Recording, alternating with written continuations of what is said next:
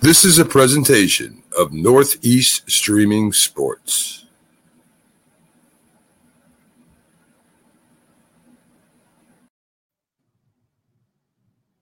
So this is our the big football show.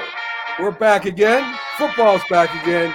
Happy days are here again. So, folks, welcome to the big football show with your co-host here. I'm Mac.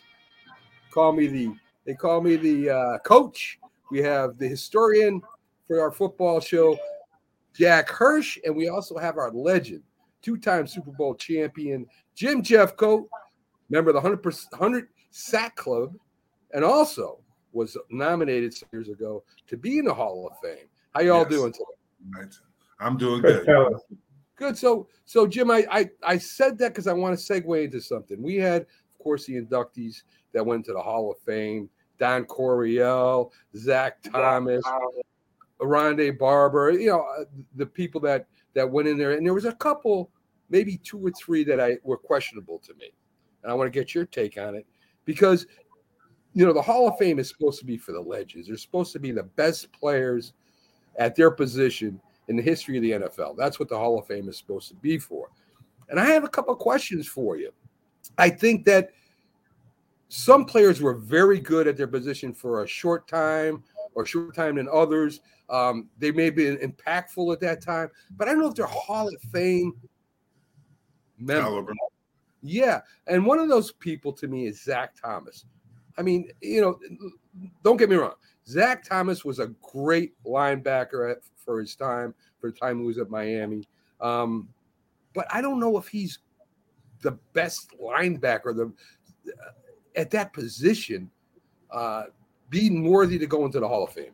Let me ask you this question, and we talked about it before this show, obviously, but who would you put in in front of Zach Thomas and who is eligible for it?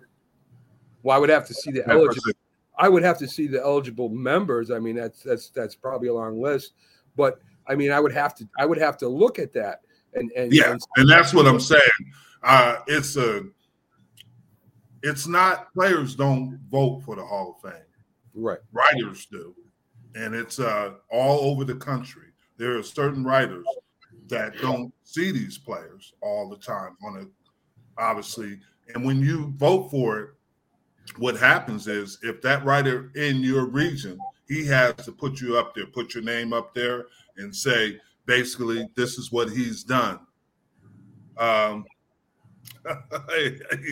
but uh, uh but he has to put your name in the pot, and then he has to. Why is this guy a Hall of Famer? You know, what has he done at his position or for the game? You know, there's players. Obviously, I always argue that John Lynch shouldn't have been in before Darren Woodson. I mean, Darren Right. Woodson won three Super Bowls, and he was uh, he was all time leading tackler for the Dallas Cowboys. And if you look at their stats, they're very similar. So you don't know. It's not us picking them. It's Right. writers picking them. Well, let me give you an example. Harry Car- it took Harry Carson what years and years to get in the Super Bowl. Harry Yeah. Carson compared to Zach, there's no comparison there. No, Harry there is. Carson- So, so this is what I'm saying, Jim. I, I, I think uh, Zach Thomas, Chuck Howley, great linebacker for his time.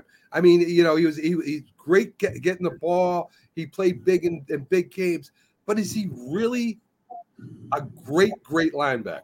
But you could argue on all these guys except for Darrelle Revis, and um, he's probably the only one that would be truly.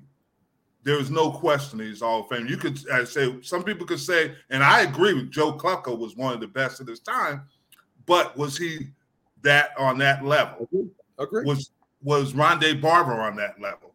Agree. And that's the thing. But you could argue, make an argument pro and con. I love. I think Joe Klecko belonged in the Hall of Fame. You know, you're, you're, you're mentioning now, Jim, you're going to another area like who was the most worthy Hall of Famer this year. And you're basically inferring it was Darrelle Revis, but he had a glamour position. Cornerback's a glamour position if you True. could shut a guy down. Actually, the best player, if we had to prorate it position against position, would probably be Joe Thomas, would be my guess. Played on Yes. terrible teams and was a rock. if one player had to go in and only one player, I would have picked Joe I- Thomas I first. He didn't move around team to team either. A lot's to be said for him playing so long for one team. And yeah, he's never been to a playoff game, which is interesting. You very rarely see that. You very rarely see a player that has not been on a dominant team make it. So And before we welcome in Keith Engle, uh, Joe Thomas never demanded a trade despite being on a losing yeah, team. because Peyton Manning wanted him in Denver, and he told him no. Well, Keith Engle from DGI Sports Talk is here. Hi, Ian from Australia. Glad that you joined and found our show. We love this. This is one of our favorite shows to do. Keith, how you doing today, partner? Hey, Good Keith. morning, gentlemen. It's a beautiful Sunday here, and hope it is where you are. It it it definitely is. Keith, you know, uh, Zach Thomas. I want to get your comment real quick before we get into the Patriots. Zach Thomas gets in, and if you look at the Patriots middle linebackers, number fifty nine for the Patriots was on a couple Super Bowl teams, and I don't think is he in this is he in the Hall of Fame yet? Eddie No. Bruce, you were talking about? Uh, Bruschi, uh, Bruschi was 54. He was not in the Hall of Fame. I was going to mention the same exact thing. If Zach Thomas was a fine player, if he's in the Hall of Fame, Tedy Bruschi's got to be in the Hall of Fame. And this is what I'm talking about. And I know we can get back. Good morning, Rick. I know we can get go back and forth on this forever. Don Coryell never won a Super Bowl. They say, well, he was a uh, an offensive genius. Well, there's been a lot of great offensive minded uh, coaches out there, and and I just I you know I I just I expect the Hall of Fame to be the best of the best, and I think we're we're, we're kind of stepping down from that now. I disagree a little bit with Don Coryell. Some of the other guys we you guys talked about, I agree with Zach Thomas uh, specifically. I think Don Coryell definitely belongs in the Hall of Fame because he changed the game. He started changing the game the way it's being played today. I agree Coryell with you. And a lot of these coaches Yeah. that you see uh, took away from the things that he did in San Diego at Exactly. that, uh, that You know, period.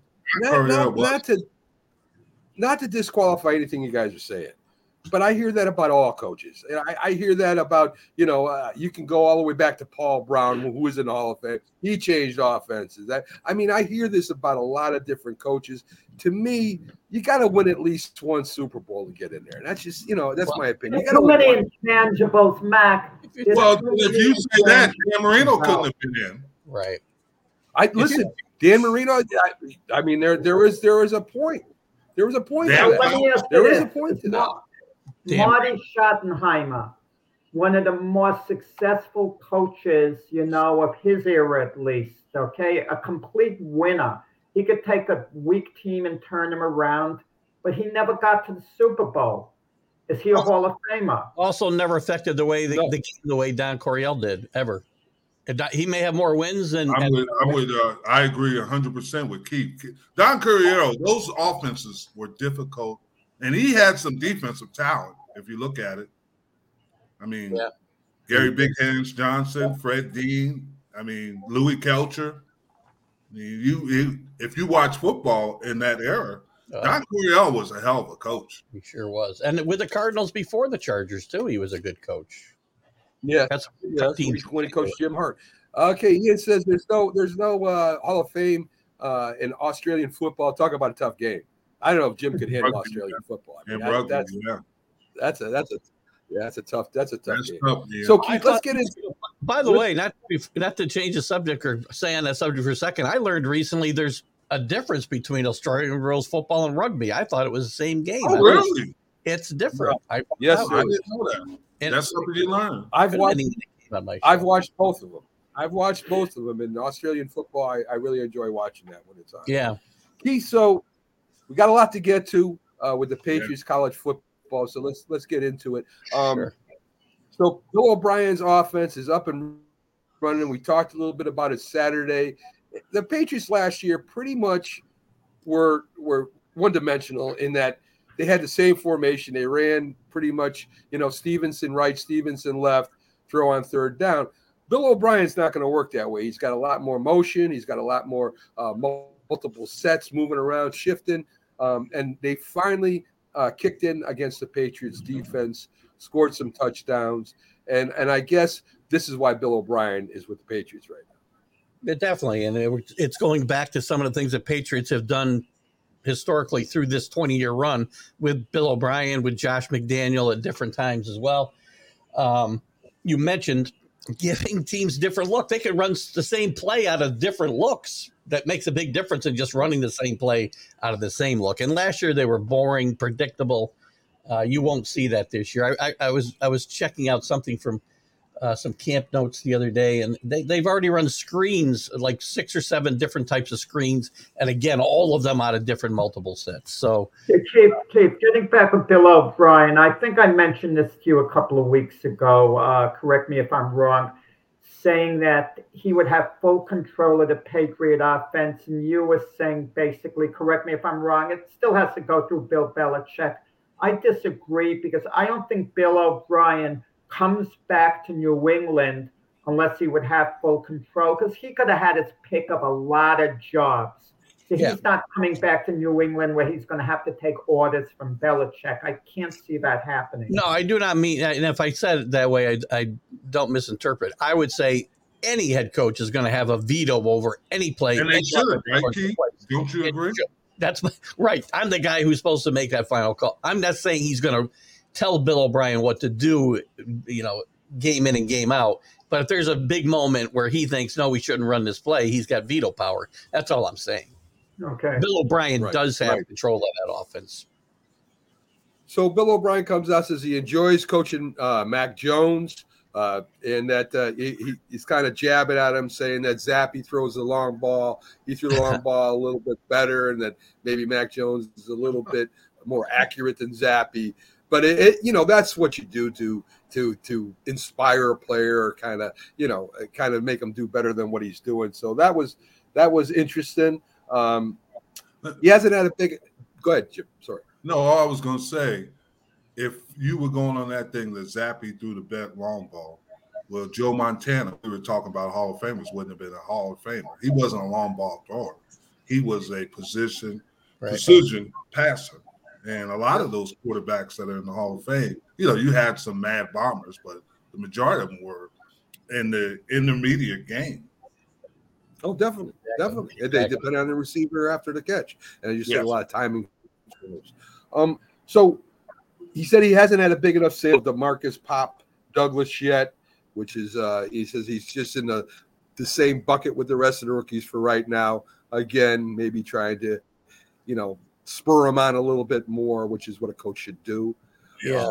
But and he he, he, he, just, he looked good. He looks he's good. closer. He's closer. He's going to make this team. He's going to be maybe the, at worst, you know, maybe the, the third or fourth wide receiver. I mean, he may even be more than that before the season's out. I don't expect him to start the season um, with a huge role. Who knows? But I mean, right now Thornton's on the bubble. He's not having a good camp, and he could be cut.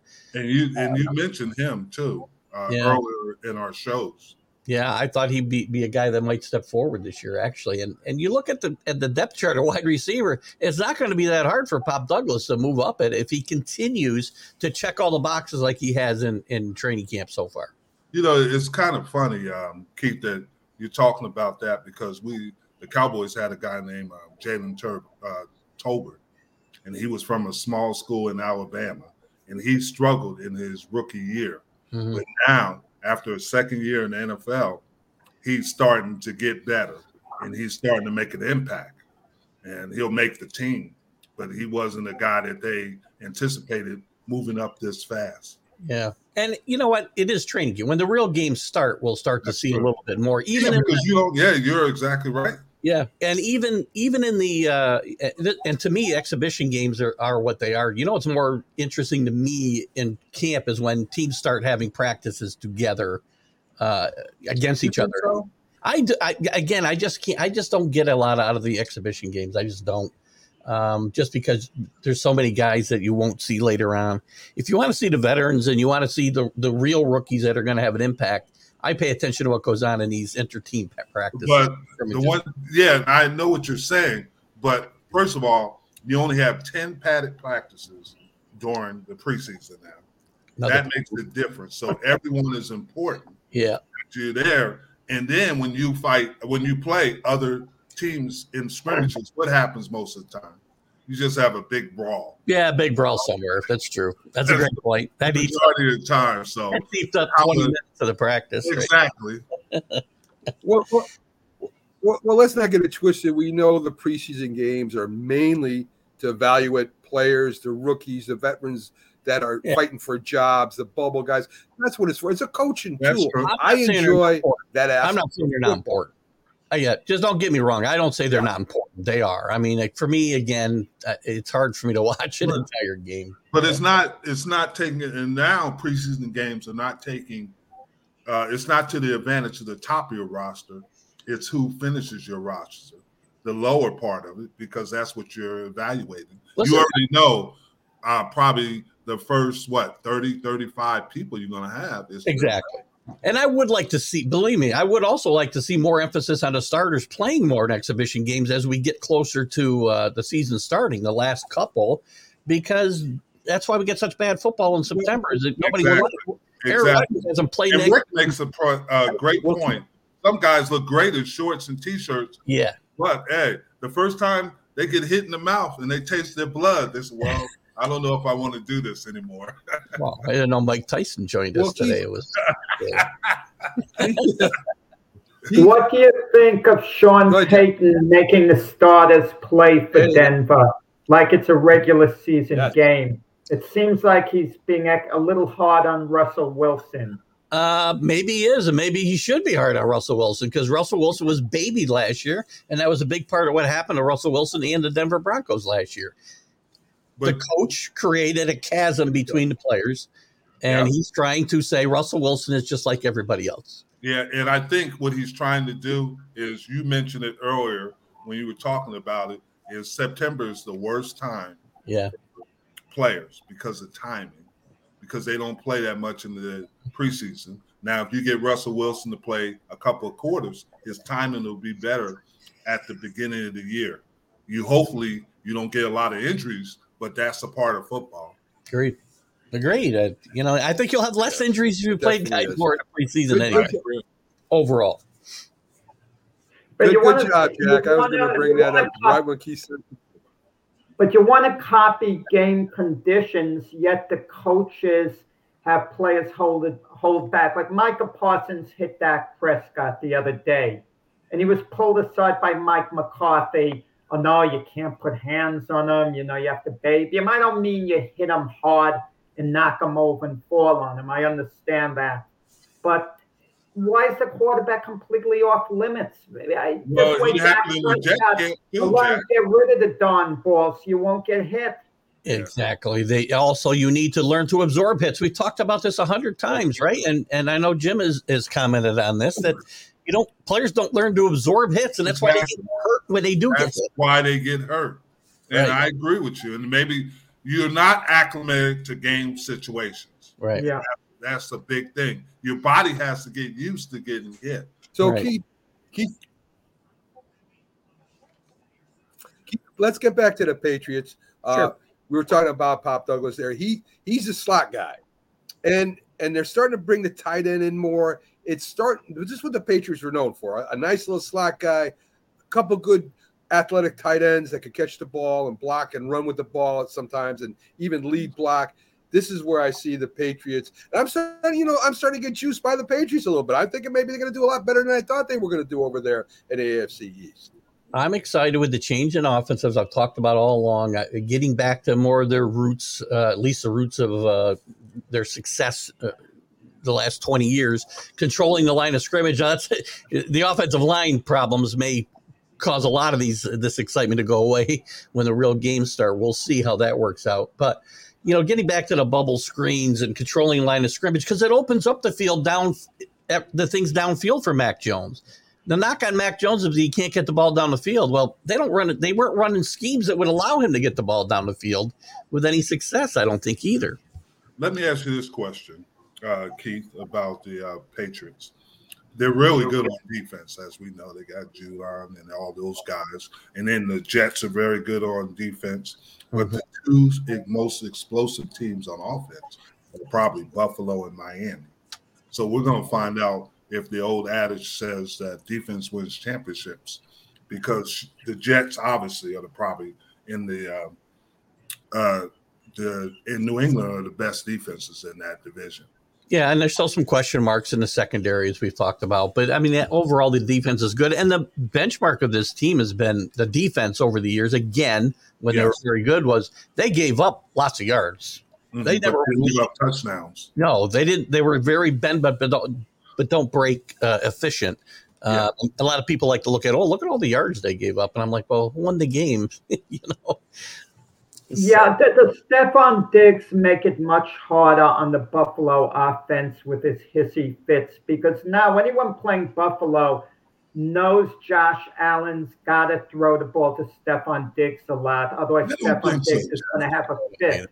I don't think so because great receivers always whine. They yeah. want the ball every. They're open every play. You got three people on them. They're open. But Stefon Diggs goes a bit overboard. And what did okay, he say? Sure. He did, but he apologized and said, "Hey, I'm all in. I'm 100 percent in. That's just my." And that is wide receivers are like that. Yeah, I think we've reached a point yeah. where teams realize these guys are divas, and it's just going to happen. Yeah, and Jim uses the excuse, "Well, they say they just want to win." I mean, that's what the receivers say. They just want to win, so we're supposed to condone their behavior. But great receivers, they say Jerry Rice was a diva. You know, and they said, "Oh, Michael Irvin was." But he didn't. He didn't disrupt. But, but Jim, but Jim, he didn't just. He didn't disrupt practice. He didn't come go on a sideline and and act like a little baby. I mean, it's different. Yeah. Stefon Diggs is, is an interrupter. You just got to deal with that personality. I remember him throwing a big hissy fit after not getting the MVP in the Super Bowl. I know that. Yeah, Jerry Rice. Yeah, I, I, I deal with it. I, I deal with it. I, I but that's just their personality. As a head um, coach, um, so you got to make sure they're not disruptive. Yeah. You need a couple leaders in that in that locker room to tell them sit down and shut up. That's what you need. Keith, um, the some load management there. Uh, uh, Stevenson, they're kind of taking their time with them. They're not giving as many as much work as they did last year. Your two tackles are interesting to me. They don't know whether it's load management or they're unhappy with their contracts, especially Trent Brown.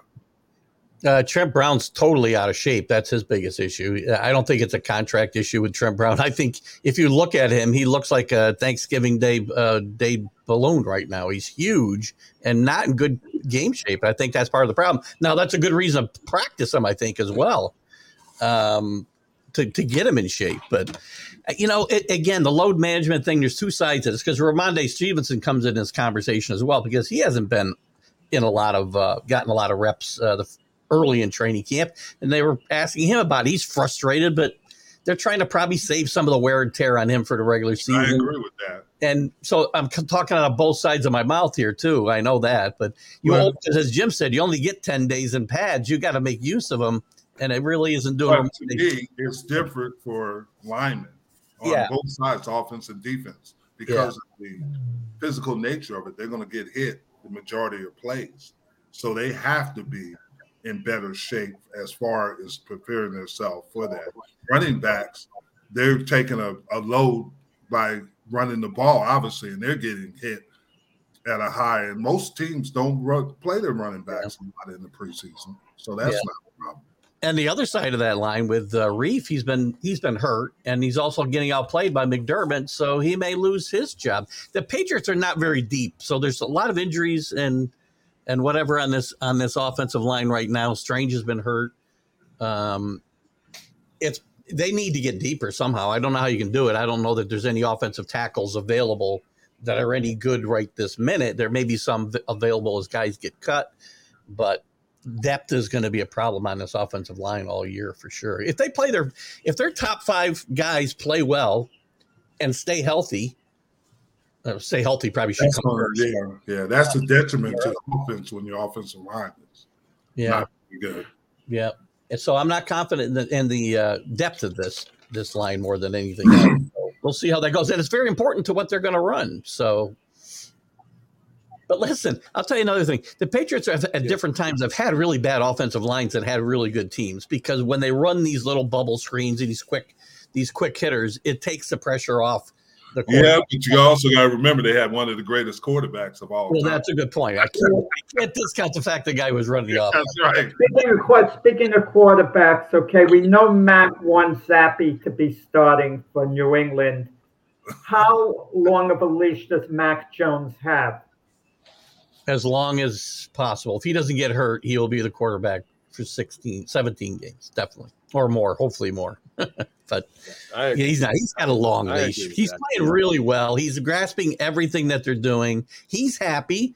That's a big thing too. He's happy with the way that that Bill O'Brien is approaching practices. They have a plan every single day. Where last year they didn't necessarily do that. They're cleaning up some of the things that were were a mess. We talked about how bad the offense was last year as far as play calling and and efficiency. The penalties killed them all year last year as well on- on the offensive line specifically and they've been better at least again in a practice situation it's different when we get in the game we know that but he's cleaning things up and mac jones is really happy on the other side of this he's really happy with bill o'brien so it matters Yeah, they, they were pretty undisciplined last year. Keith, let's let's get to college football. Um, unprecedented moves, right? P the, the Pac-12 is is no longer, and the Big 12 is taking over, and Florida State may be going to the, you know, to the uh, Southeast uh, or yeah, the Southeast Conference. Yeah, I want to talk about Notre Dame's. Whether you like it or not, they still have a presence in college football. Do you think that maybe if Notre Dame joined the ACC, that Florida State would never think of leaving, or that's that maybe the ACC could have drew more teams? i'm not sure that notre dame alone could make that difference in the acc right now. I'm not sure. I'm not sure. And now thing to, and people talk about notre dame and the big ten all the time right? But people forget is eh, they have an agreement with the acc to play x amount of games you know Yeah. not a full member but they also have a contract that says if they join a league it will be the acc so it's going to cost them money if they want to go somewhere else. For the acc to survive i, I think they need notre dame i really do. I, but they need a little bit more. There was talk this past week before everything came down and colorado started all these uh, tidal waves ama- amazingly enough that colorado could affect everything this much but it really did start the, the ball rolling. Um, there were rumors that the acc and the pac 12 may form some kind of merger to have I a heard that too. conference to or uh, sorry a uh, coastal uh, coast to coast uh, presence it won't happen now when there's only going to be cal stanford oregon state and washington state That's left all there is.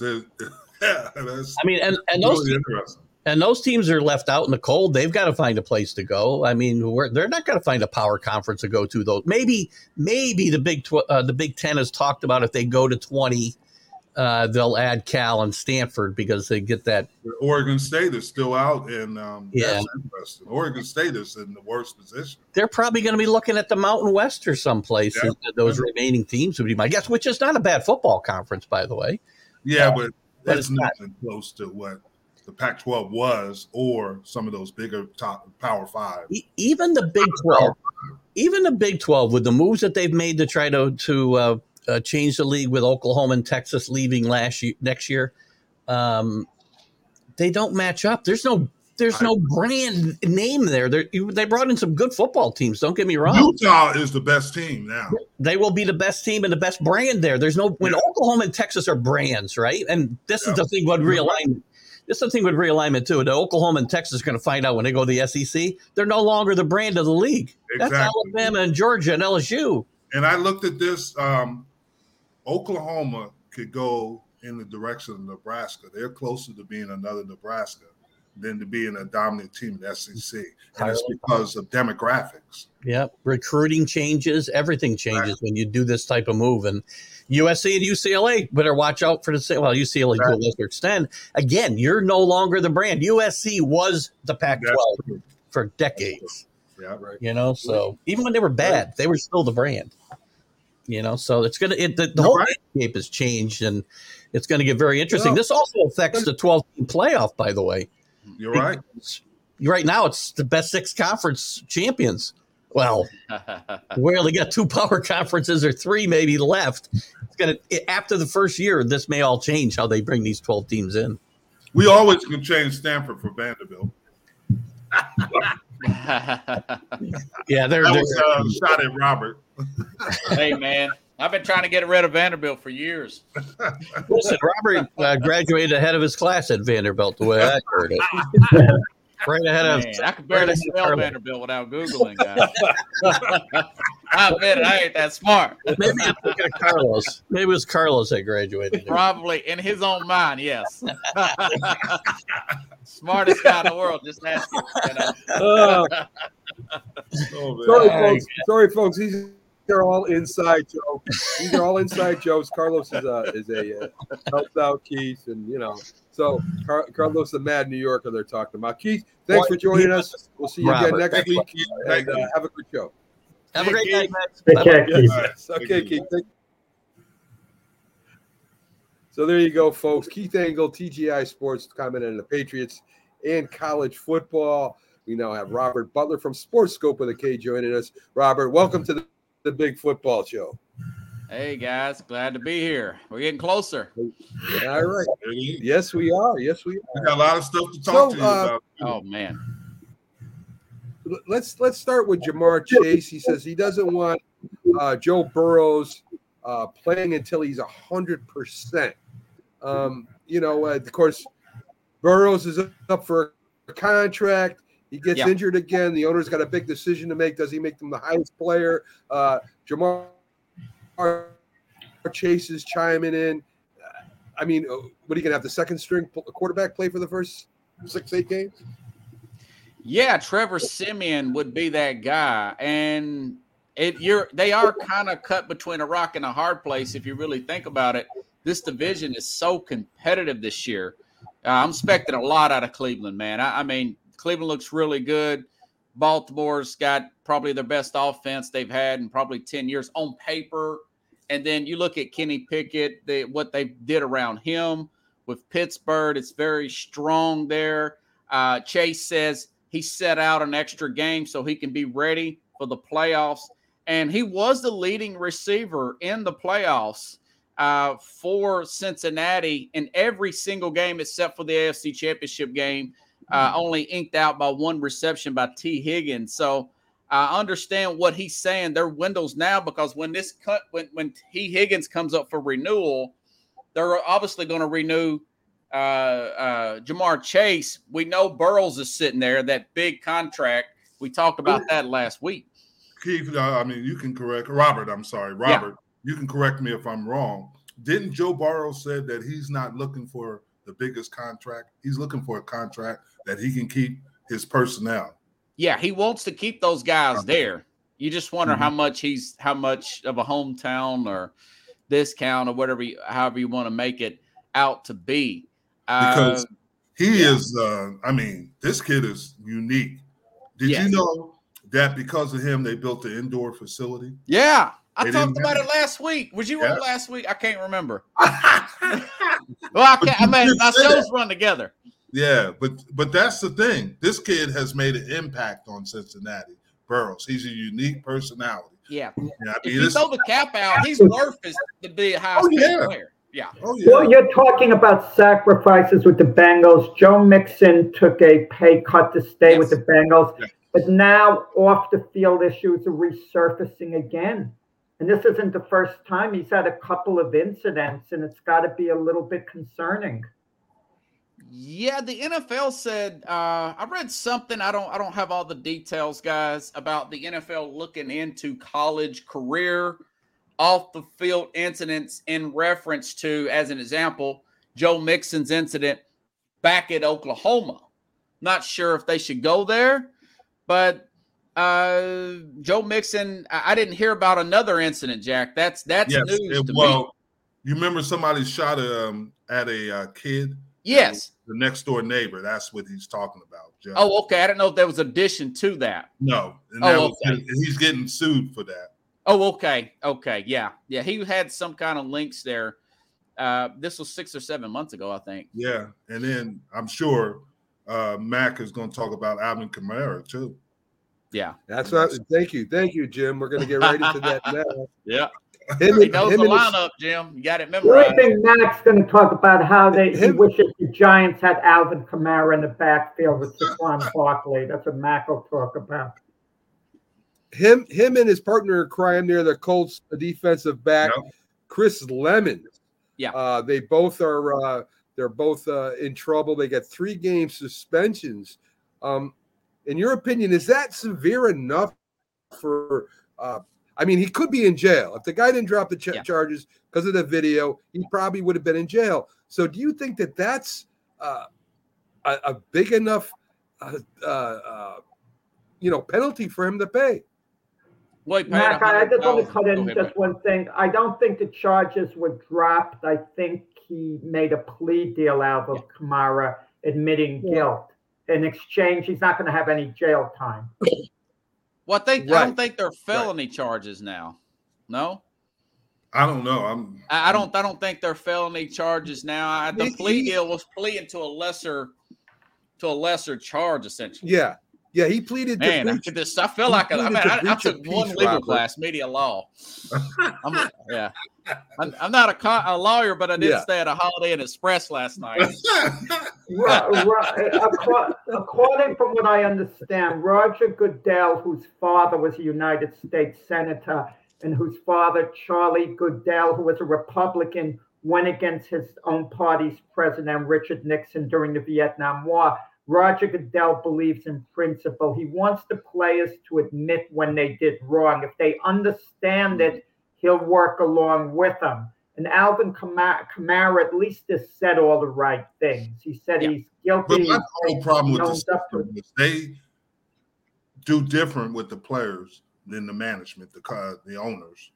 Yeah. It is totally different because you always hear about these suspension, and I agree with the gambling and some of these things that are going on with the players.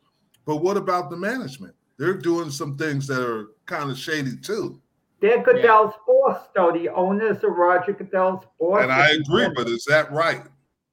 Is that that's just as bad as uh, the players? It is the owners want Roger Goodell to even manage their own to a small extent. Like if a fellow owner does something really bad, all the other owners expect Goodell to do something, like take But away they a get him draft somebody the team for six billion dollars. Yeah. yeah, but he was forced to sell. He got kicked out of the club, Jim. But he made six, he made quite a bit of money. Yeah. from getting kicked Yeah, out. but Well, I mean, they can't Jim, take there's the money nothing from like the, owning They a can't take the franchise. and then they they fined him what sixty million dollars. He did get a huge fine. Yeah, he sure did get a huge fine. What was that, like two tenths or one ah. percent? Oh, sorry, Mac. We took it to another. Yeah, he made. He, he made it. He made it six billion dollars. He made off that sale. That sixty million didn't hurt his pocket that much. Robert, let me ask you Yeah. a little bit about Dalvin Cook. I mean, he's taking his Yeah. time. The Jets, the you know the Dolphins, the Patriots. Uh, I I don't know uh, the Cowboys. Where is he going? For God's sake. Yeah, Dalvin Cook and those guys are still interested. My thing is, it's kind of annoying me when players do this that they want to they want to milk out all the training camp, and he signs with a team, then he pulls a hamstring week one, and then you're out of some money, and then you got to pick up another running back uh, at, in week two here. So I. And everything you said, that's the latest I've read as well. Uh, Patriots, Dolphins, uh, the Saints now. Eno Benjamin tore his uh, ruptured his Achilles. Yes. Uh, they just have Jamaal Williams, really, uh, Jim. At the Saints? At the Saints, yeah, No, I didn't know that. Wow. Yeah. Let me tell you, Dalvin Cook is playing the Jets. He wants to be a Miami Dolphin, his Yeah. hometown team. He keeps saying that, but meanwhile, he says he's maybe close to signing with the Jets, thinking the Dolphins will get jealous uh, or they want to keep him away from their competitor, the Jets, and then he'll go to Miami. You know, he's using I it as agree. some type of power play, I think. Yeah. Yeah. I don't want to take this off in a different direction, but um, Jon Gruden is a consultant for the Saints now. yeah, yeah. He'd been working with them in the off he's been- season, um, working with Yeah. with Carr and everybody. This is a big season for um, Dennis God, what's that coach's name? Dennis Allen. Yeah, Dennis Allen there. I mean, they got Michael Thomas is back. Uh, Chris Olave, they they really putting a lot into their offense now, Yes. and and they're probably going to have to sign another running back. Yes, exactly right. There's a bunch of them out there. Yeah, Zeke Elliott, uh, Cook, Kareem Hunt still out there, guys. Yes. He probably Well, don't I'm. I'm going to bring in called Stan yet. the man a little early here. Maybe he can. He can. He can. Maybe he'll. He can participate in the in the talk a little bit. He's really here to talk about the Giants, and that's why I got him in. Of course, Yeah, I'm, I'm getting ready to leave. and Well, you know what? I understand So- one of you is a Jets fan. The Jets fan is yes, uh, yes, Jack is. No, no, no. I'm a little stunned here, Bobby Stan, the man. I had no idea who you were that, that you came on. All of a sudden, you came on. I thought, who's that? You know, I'm like a little shook up. Well, you know, from from what I hear, I surprised my mother when I This came is out. where Singer Thibodeaux sack, you know, seeing you come on. Well, I only asked Jack to congratulate you on Klecko and Revis going into the Hall of Fame. Yeah. They had great speeches yesterday. You know, hopefully we get some of our guys in there soon. Um, but by all means, I, I host a, a show that I've had for th- three seasons previously. It all started when we were kind of going through the, the end of the Shurmur era. And uh, I came over to the show called Tailgate Talk, where I more or less talk about the NFC East schedule throughout the season. You know, give my picks and predictions against the Eagles, the Cowboys, the Washington, whatever you're going to call them this year team, and then our game. And then I, I lay down like a recipe or whatever I'm going to cook on the grill or whatever. I live out of market from New York, you know, been removed for probably over 20 years now, more than I want to admit. So I catch most of my games on television, catch a couple of games on the road. And, you know, I love my agita. So I'm, I'm looking forward to all this excitement in the next few weeks. All right, all right, Bobby. I mean, you came in, you're taking over the show right away. Thank you for that. I gotta, I gotta get back to Robert here for a second. Yeah. We, get- we got him on here. You gotta for get Robert. stories. Yeah, What's and up, we'll get right. We'll get to you guys. Um, so, Robert Ozzie Newsome, a great uh, in the Hall of Fame as a tight end with the Cleveland Browns, mainly. Uh, also, one of the best GMs in the league when he built up the Baltimore Ravens. Is he going to be the first person to be inducted into the Hall of Fame twice? Well, I don't know about the first, but I'll say this: I, I, he's definitely a Hall of Famer. Uh, Ed Reed, Ray Lewis, Jonathan Ogden. You know, he drafted Orlando Brown in the third round, and he just got another big contract from Cincinnati. Uh, one of my favorite GMs out there. You know, uh, that you- guys like Todd Heap, huh? Yeah, I didn't know that. I didn't realize that he, you can be inducted twice. Yeah, yeah. As a general manager and, and as a uh, and as a So player he'd be a contributor. He would be inducted as a contributor. Okay. Well, either way, he's he's definitely deserved as a he's been a Hall of Fame player personnel person. Well, give us some news on Tennessee. What's going on? uh, the Titans, well, everything's coming down to the offense. I'll say this that uh, DeAndre Hopkins had a really good count. He's uh, getting off the line of scrimmage. I'm watching some of the video of him and Treylon Burks going through drills. And you can look, he is a time and a half quicker getting off the line of scrimmage than the second year guy. Treylon Burks is a much bigger player, big frame. Uh, he he's still got plenty left in the tank. Everything comes back to this these new addition offensive linemen. They've got Skoronski, uh, Daniel Brunskill out of uh, the 49ers, and Andre Dillard, former Philadelphia Eagle.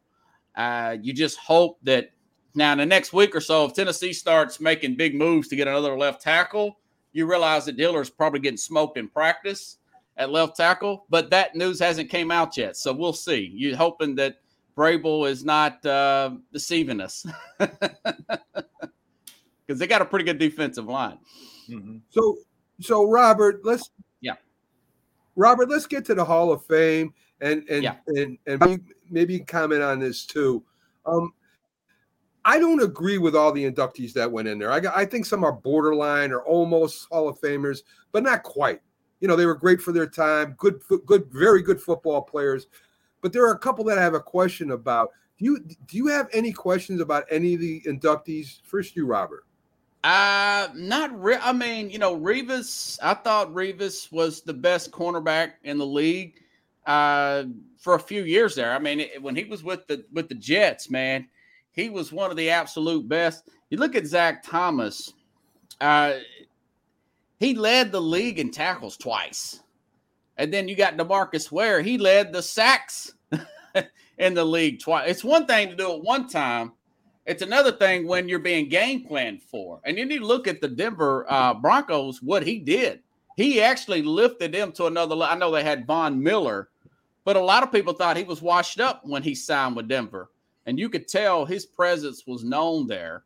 Uh, so I don't, you know, those later senior inductees before my time, I mean, I had, I couldn't dig into the 70 stats or whatever, but those three, I'm okay with it. Uh, Rondé Barber, I mean, look at the consistency. You know, look at the consistency uh, that he played with. Now, a lot of guys, it, it works against you if you play on a great defense with other Hall of Famers. You know, but look at the Steelers, the Steel Curtain. Look how many Hall of Famers they had. All right. So, Very I mean, I'm true. okay Bobby, with it. do you have any problems with any inductees? How are you, Bob? Not so much for this. Not, not not so much for this year. You know, I mean, I I watched more than half this class play on the field. So by all means, they made some great contributions. You know, I I think the process is getting really, really, really complicated over the years to narrow the list down to 15 and down to down to 10, down to five, and so forth.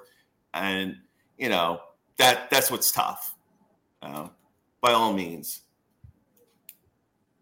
But no, no disappointments All right. about who. I just who question in 'cause the class. Yeah. Okay. Okay. That's fair enough. Um, Robert, any of the uh, top 10 quarterbacks, you know, they did 100 best NFL pl- uh, players, any of the top 10 quarterbacks that surprised you?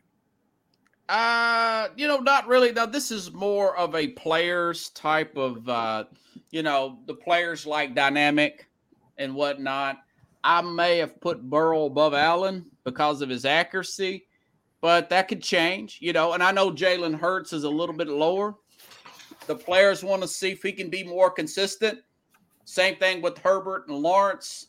Uh, they were down in the 20s as, as overall players uh, you want to see some more consistency from those guys. But I, I think, think they pretty much got it right. You know, Mahomes, Burrow, Allen uh, as those top three. Rodgers, they're looking at Rodgers now. They're not looking at Rodgers in his prime. They were looking at Brady last year when they were doing the one for Brady, not Brady in his 2008, you know, when he broke all the records. Prescott was in the top ten, wasn't he? Uh, I did not check it. I don't think, I think he's right there. I have to go back and look. He was either six or nine. Yeah, I mean, he's, you know, Yeah. There's see, there's my first problem.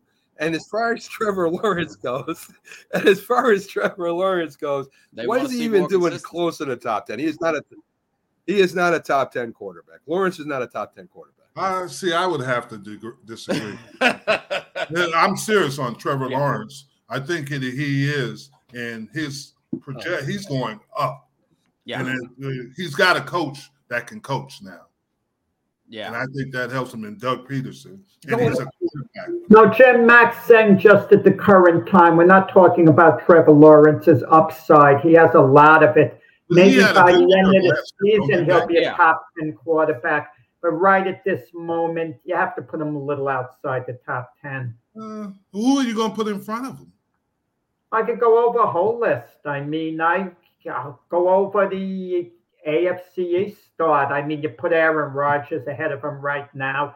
You put Josh Allen obviously ahead of him. Even Tua at this moment, Tua stays injury free. Mahomes, don't Justin Herbert ahead of him. I mean, Jalen Hurts, obviously. You could even Kirk Cousins at this moment. Uh, We're, uh, you know, if you want to talk about Trevor Lawrence's upside, yeah, he'll get. I feel he'll get that definitely, but not at this moment. Yeah. Well, I mean, it, it's I'd agree with everything Jack it's said. objective. I mean, it, it it just depends on you look at the way he played last year, towards the end of last year. and you're looking at how he's going to play this year, coming in from the last seven games of last year. He's only in year three. I mean, it's Yeah. good to give him more of a survey size, but you can see where it's going with him, the trajectory. Yeah. and he's going to Yeah, pass Kirk exactly. Cousins. I what can I'm tell you that. I think he's going to be a good NFL quarterback. I- So I- I'm. I- listen, I don't know if I agree he'll be better than Kirk. I don't know if I agree he'll be better than Kirk Cousins or not. I, Oh, I he'll don't be think better. Trevor Oh, Lawrence is going to be a great quarterback. That's Because he can play at night. Kirk I don't Cousins so. can't play at night. Yeah, Jim, Jim doesn't like Kirk Cousins. It's personal to Jim Max, so don't go there. No, with it that. Isn't. I'm just Yes. telling you, this guy paid gets millions and millions of dollars. When the line No. is when the game is on the line, he doesn't produce. The two quarterbacks you will never give credit to, Jim, because it's personal, are Kirk Cousins and Kyler Murray. You'll never give either one credit. Kyler Murray does not. Hey, hey, Kyler Murray is a me guy. It's all about Kyler Murray. That's Mm. that's the honest. Kirk Cousins is a daytime player. Once the lights come on, he is out of it. And Yeah. what's Kirk Cousins uh, won? Kirk Cousins. Hey, what is what is what has what has Trevor Lawrence won? This They won a playoff game year last year. three. Anyway. they won the division last year. That's Yeah, right. the one, and the one Man. playoff game they won, didn't he Man. throw four or five interceptions in that game? They had four or five touchdowns too, though, Yeah, that's true. and they came back and beat. Uh, That's- you know, beat the San Chargers Chargers. Or down LA? what twenty eight point twenty seven LA. points. It was uh, or twenty. I'm not. I'm not down on Kirk Cousins. My son played with him, and he. I think he's a phony. That's it. He's just gonna you must have watched that that Netflix documentary. Wow. I'm just Wow. telling you. And my son All right, was. all in- right. Hey, they're getting inside here, Mac. yeah. All right, Robert. I see that, Robert. Robert, you're supposed to be giving me the insight here on the show, Robert. Any of the other big stories you got? Wait, wait, wait, wait, wait. Oh, I'm sorry to cut in on Robert. I'll- No, I'll it's back it's track. uh this this whole college football thing. I mean, if you look at next season, it's the most anticipated season in the history of college football. With Ohio's or well, uh, not Ohio State too. They'll be playing against USC, Oregon, Washington. Now, No, not until next year, guys. right? It's Huh? 2024, right? Yeah, next year. Oh, okay. Okay. Yeah, Oklahoma and Texas are going to be Yeah, playing SEC. in the SEC with the 12 team playoff. You know, that Georgia Ohio State playoff game got 20 million people Yeah. watching. That's more than Major League Baseball, NBA playoff and regular season. Now, of course, 49 million people watched Dallas and 49ers. It's not quite NFL, but Mhm. college football, ratings wise, is the second most popular sport in the United States. Who would have thought 20 years ago that, that it would pass the NBA? Yeah, but that's alliances to your college too. You got to remember because Yeah. everybody, all these teams have a huge alumni. Uh, Yeah, That's I'm excited about about the big football. matchups, guys. Yeah, that's the big thing about college football. It goes down to tradition and rivalries. Th- Yeah. Those things have been etched in stone since Yeah. the beginning of time. You know. Yeah.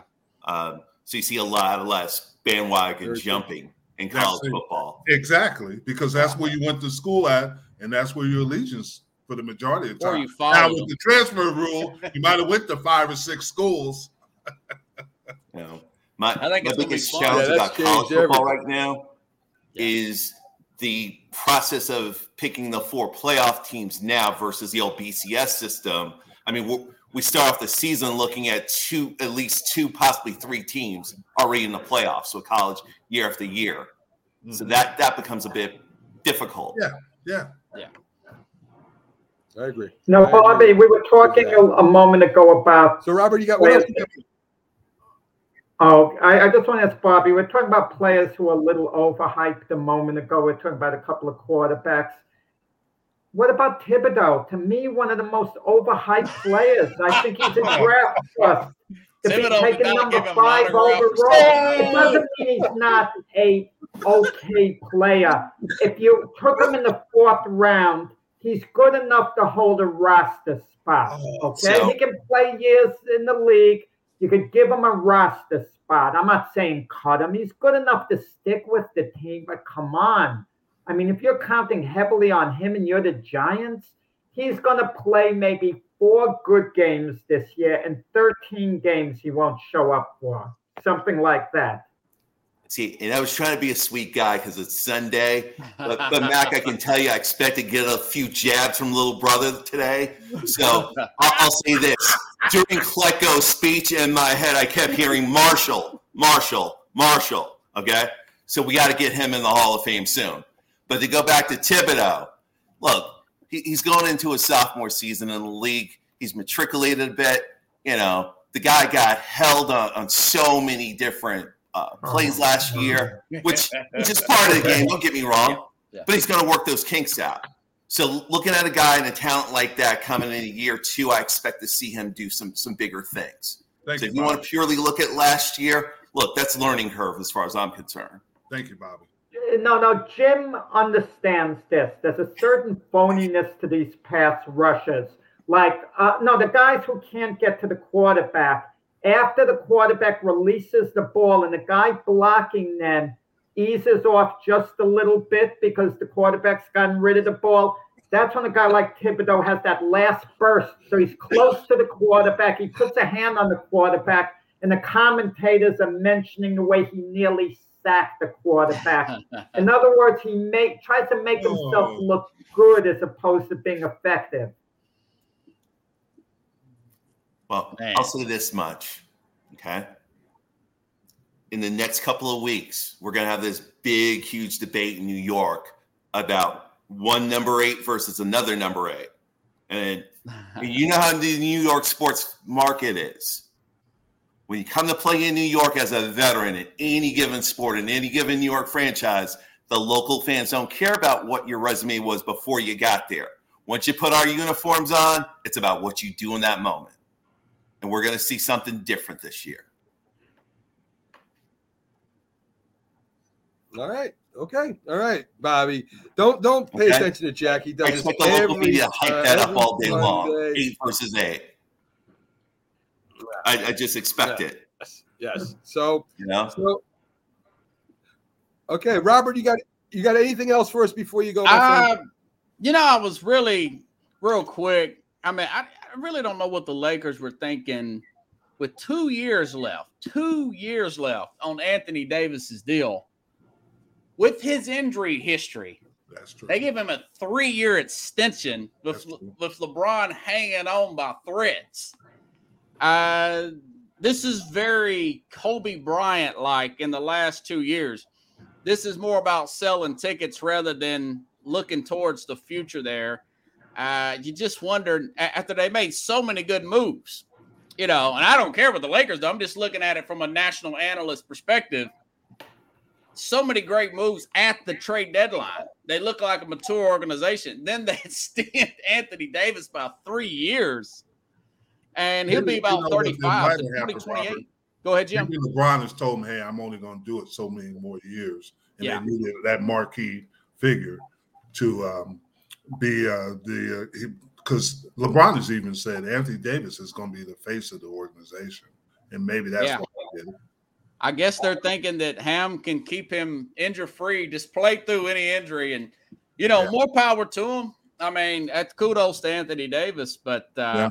I got a feeling they're going to regret the, those last two years of that contract. Thank God that Anthony Davis is not Thibodeaux. He's not Kayvon Thibodeaux. Uh, no, unless Anthony Davis is hurt, he's going to perform at the same level. Uh, the Lakers are actually smart, I think, to sign Anthony Davis now because you let him get closer to free agency. You, you never know where he might want to go because the Yeah. NBA is like a does wanna funny go to league. Guys want to go to different teams Yeah. where their friend plays. And it's not the way it used to be where they just want to play in New York or Los Angeles. They'll go anywhere to play if their friends are there and they can win a championship. Yeah. They're always about today. They All right, never really okay. look Yeah. towards the future, but that's the Lakers for you. It is. never know what you're going to get. Hey Robert, thanks for Hey Robert, thanks Hey. for coming in. Robert Thanks from for having Sports me Book. on. Check him out. He's on every social. Stan, you're still with us, buddy. So uh See you Robert, thank you for for coming in. To you. All right, All right, we're Robert. back. All right, buddy. Okay. All right. All right. All right.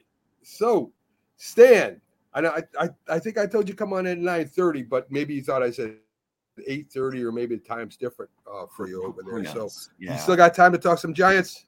Absolutely, plenty of time to talk Giants, plenty of time to talk football. All right.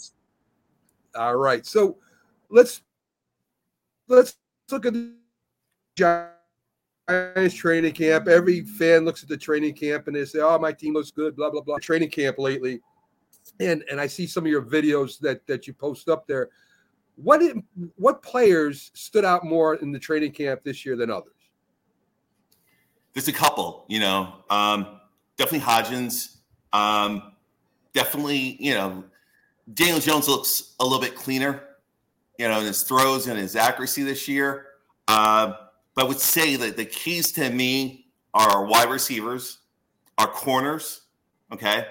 Um, so in that group of wide receivers, I would- definitely put a kid in there who we who's an undrafted free agent, Bryce Ford uh, Wheaton, who, you know, given injuries in our, our history in the past at the, at the position, we could call him off the practice team. You know, guy's got a nice six four frame. He made some great catches in camp. I'd love to see this guy make the uh, the final roster, but I think either way it goes, we might be going to him either way. You know, um, you know, we, we really face potential you know turmoil in the, the wide receiver position because of our injury history with Shepard and so forth. You know, Wan'Dale's not healthy, so this is a key part of our offense that has been our Achilles heel over the last few seasons, and we really want to get Jones up to easily 35 to 40 passes a game. You know, it's something we didn't see last year. Our, our best receiver last year averaged less than five targets a game last year. So that's the state of our, our, Yeah. our passing offense. So I'm really, really looking forward to what we can do there. Um, we face off against four of the top five corner duos this year. Okay. We've got Dallas twice in, in Diggs and Gilmore. We've got in Seattle, Woolen and Witherspoon. Then we've got Philly twice with Slay and, and Bradberry. And then we've got Ramsey and uh, Howard down in Miami. So, again, it's going to be a great, great challenge. So, yeah, I paid a lot of attention to the wide receiver group. Um, as far as our corners go, you know, we got to give Deonte Banks a little bit of time to kind of get himself straight into the league. Um, but I really think our front four, our pass rush, is going to make the key difference on, on what we see on our defense. Yeah. So the positions I'm worried about most are interior, our guards, and our middle linebacker. Definitely. Yeah, because of the injury, Yeah. right? Yeah. Definitely. Okay. Giants moved up in the draft to take Highland. Well, uh, How much? How heavily are they counting on him? You know, a rookie to perform at a high level. it's yeah, it, it's one of those things that's going to make it, it's to make or break that decision. I mean, and and that's just it.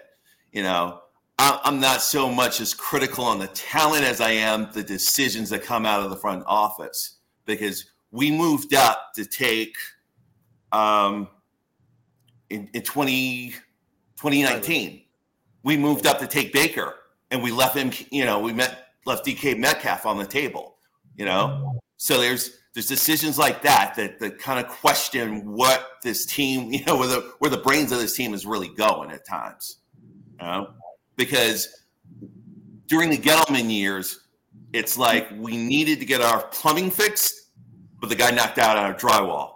You know, so it's like here we are solid in certain areas, and then we start taking down a peg here. We make some moves over here. Sometimes our pass rush is not great. We've got a decent secondary. Then we take the experience out of the secondary. The pass rush is great, and now we've got a younger group. You know, on the Well, the could secondary. things could things have worked out with Kadarius Toney? Now he's with the Chiefs, and he figures to be a prominent player with them. Could things have And he's worked hurt. out with these plans? No, no, that just turned out to be a bad deal. You know, over and above everything else. I mean, it, You- I- You know, you know, Bobby, Bobby, I, I, I don't agree with you necessarily on the front office. I think the front office has made some incredible moves, signing uh, a a nice tight end in Waller. I think Oh, yeah. I think Hyatt's going to be fine. He's he's one of the he's one of the fast he's one of the fastest guys in the league, and I think uh, from what I saw in training camp, he's got good hands. The major concern I got about the Giants is what I've had for the last I don't know four or five years is the offensive line. They've never Uh-huh. been able to get a uh, five players playing all together for one year. And chemistry on the offensive line is more important than anything. I think anything in, on the offense. They haven't been able to do that yet. And now Evan uh, Neal has a concussion, uh, and maybe only a minor one, but still it takes away practice time. And that's what I'm concerned about. I'm concerned about uh, Daniel Jones getting hit too much and, and running too much. And I'm concerned about Saquon Barkley getting hit too much. So that's my Well, biggest concern with the Giants this year. And my point is, Saquon, can he be happy with a one-year deal? Which I think is totally wrong for a player that caliber. But can he also is he going to be happy? Because if he even gets a ding, he ain't going to play, and that'd be uh, Yeah. terrible for the Giants. He's playing for next year's contract, Jim, as well. Yeah, but if he even though gets they can franchise him You, again. enter- you yeah. think it was any little tweak that he's going to go out there and put himself in that position? Yeah, I mean, he's obviously he's playing without a net this season. Yes. You know, that's that's the reality of the situation, and we've seen that with other players. You know, the only difference is like Dak did that, Yeah. got hurt, but he got his contract. Mhm. In the case of Barkley, it's it's a matter of you know, again, it really boils down to us as an offensive unit staying healthy. It's going to take, and I agree with Matt on this. It's going to take us at least the first three to four games before we see this offensive line gel together to really see what they're made of. It's going to take us a couple of games to see what our passing game looks like. So uh, if you have a guy like Barkley or Jones goes down, go down in, in any time of the season, it's going to have a dramatic effect on our, No our, our offense without a doubt, right? I agree. But without Barkley coming into this season, had he sat out, then that the entire offense is playing without a safety net because this is the guy who you rely on, who you lean on Mm-hmm. when you get that pressure, when Jones can't make, you know, his reads in time. Barkley's the outlet. Now with Waller, I'm excited about Waller. Absolutely. You know, without a doubt. You know, You're like- excited about him, but can he stay on the field? He's been hurt for a couple of years. And if the Raiders are going to move on from him, the lowly Raiders, how much can you expect from him? You know, with the Giants, I know what he's done before, I know his upside, but what are the chances he's going to be healthy most of the year? Well, see, that's that's the gamble. That's the roll of the dice. Because really, when you look at every key component of our offense for the last five, six seasons, there's there's not a guy in our offense who is an injury prone. You know, there's just not.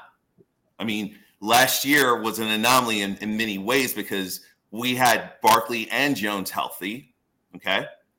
We, as a third place team, we got into the playoffs as a wild card, which I don't see that happening two years in a row. You know, so we had a lot of really unusual things happen. But the reality of the situation is we're vulnerable in, the, in those positions. We're vulnerable as far as our health goes. And it plays a big factor. So we can keep Barkley and Jones both healthy throughout the season, or at least through three quarters of the season. That might put us in a great position to see some progress, you know, some forward progress, which is what I really want to see accomplished in year two of the whole Daboll, you know, uh, Schoen era, you know, without a doubt. You know, you know about you know, Bobby. I don't. I wouldn't be. I wouldn't be. I wouldn't be happy with that. I, they got to go to the playoffs again. You got to take that step. And and you know what separates? Everybody looks at the wide receivers and the quarterbacks and all that stuff, and and, and the cornerbacks. What separates the Cowboys and the Eagles for the Giants? And I have to go back to it again. The Cowboys and the Eagles have great offensive lines. We'll Uh-huh. see what happens with Zack Martin, but they have great offensive lines, and they and, and they can pass protect. They can run the ball well. That's what the Giants need. And maybe next year they go into draft heavy and they draft offensive linemen. I don't know. I'm just hoping that they can, as you said, gel together because we got a tough Matt, schedule coming up, man. they We're, have to we're, we're playing that 10 games away. Go ahead. Just just understand this, Mac. Okay. Game one, week one, is playoff implications against Dallas. Because Sure. the reality of the situation is, and I, I need you to hear this out, is for us to make the playoffs, we need the NFC East to be the strongest division in football this season. We need to see a 14 and 3 Eagles team. Then either we're the second place team or we've got to have a better third place record than any other second place team in our in our, in our conference, you know? And so when you look at that, you look at the fact that we're we got Dallas, the 49ers, the Raiders, the Seahawks, Miami, Buffalo. We're going in against the AFC East and the NFC East. Right there, those are the games that we really truly have to hone yeah, in. Yeah, but Bobby, you're putting too much emphasis on one game, the first game of the year. I'm and just saying put that emphasis on it because I would love for Dallas to win. But the, but the bottom line is, I mean, think about it like this, okay? The bottom line is your divisional games Okay, the divisional games are important because the bottom line is we could we could both end up ten and seven with Dallas. And I agree. In those two games, you have, they're in the playoffs and we're out. If you notice it, divisional games are not as important in this NFL as it was in the past because that's what we grew up with. You got to win your divisions, but now because of 17 games, you have chances now to recover. And you saw it last year with certain teams. They recovered after bad starts. And right. you love to win all your divisional games. Dallas, what has one lost one or two in the last uh, four years, but they still haven't went to the Super Bowl. So it's about a league. If you can beat the teams in the AFC East or other teams you're facing, that gives you uh, an advantage. Yeah, Bobby. Also, speaking of Dallas, the most optimistic Giant fans seem to feel the Eagles a little out of reach as far as winning the division. They're talking about second place beating out the Cowboys. Why the lack of respect for the Cowboys? They've been 12 and 5 the last two years. It's the quietest 12 and 5s I've ever seen. That's an excellent record. Two years in a row, 12 and 5. And people are making it out like, oh, the Cowboys are due to slip. They're not that good. We can beat them out the Cowboys remind me of Aaron Rodgers back as the Packers quarterback. Okay. No, no disrespect to Aaron, no disrespect to his career, but let's face it, him playing all those years in the NFC East, I mean NFC uh, uh, North, gave him an advantage because he went into a season looking, staring down the barrel at at least a five and one to six and zero oh situation in his own division. Yeah, but here's the thing too: is he owned the NFC West or the NFC North? Right. He owned it. He now we're right. going into the, the, the AFC East, you know, which is a completely different animal. So we're going to see what he does in this situation. And I really believe when it comes down to Dallas, okay, Dallas has a great start in the season. You know, the hype is built up. You know, it's at an all time high going in October. But as I see Dallas Cowboys fans all over this great country, I tell them the same thing. December's always coming. They were pretty good in December last year. You know, December's always coming. And, and there's postseason, you know? There's a, there's always no, you got to remember the in Dallas, if you don't win championships, it's a failure. And that's just the reality of it. I've been here, I played here for a long time. If it's all about winning championships, quarterbacks, the Romos, even the Prescott, they don't care how many stats you have. It's if you're winning championships. Mm-hmm. Has it been working out? I like the Jets. You know, if you have if you go 12 and 5, they're gonna have a well, party on Wall Street. you you won't be talking that way in February. That's all I'll say. so so so so Bobby. So I I think that the giant I think the Giants this is my prediction. I'm going to get yours. I think they tied Dallas for second at like 10, 6, and 1 or something, and maybe split okay. with the Cowboys. And I think both of them get in the, the playoffs. That's what I'm thinking. I, I, I think that's what will happen. Uh-huh. And I think Giants will have an easier path to an NFC championship than Dallas this year. We'll see. That's just what I'm thinking. Well, everybody's, and here's the thing, and I, I have respect for you guys, but Philadelphia, the hardest thing to do is to repeat and especially after you've lost it. And what is Philly talking about? How they got cheated out of the uh, championship game. That's in the back of their mind. And I'm telling you, from being in it. The first time we went to the Super Bowl, it was we were the hunters, and I'm telling you, there's a difference. Now the second, and that was easy because we were hunting and we are having a great time.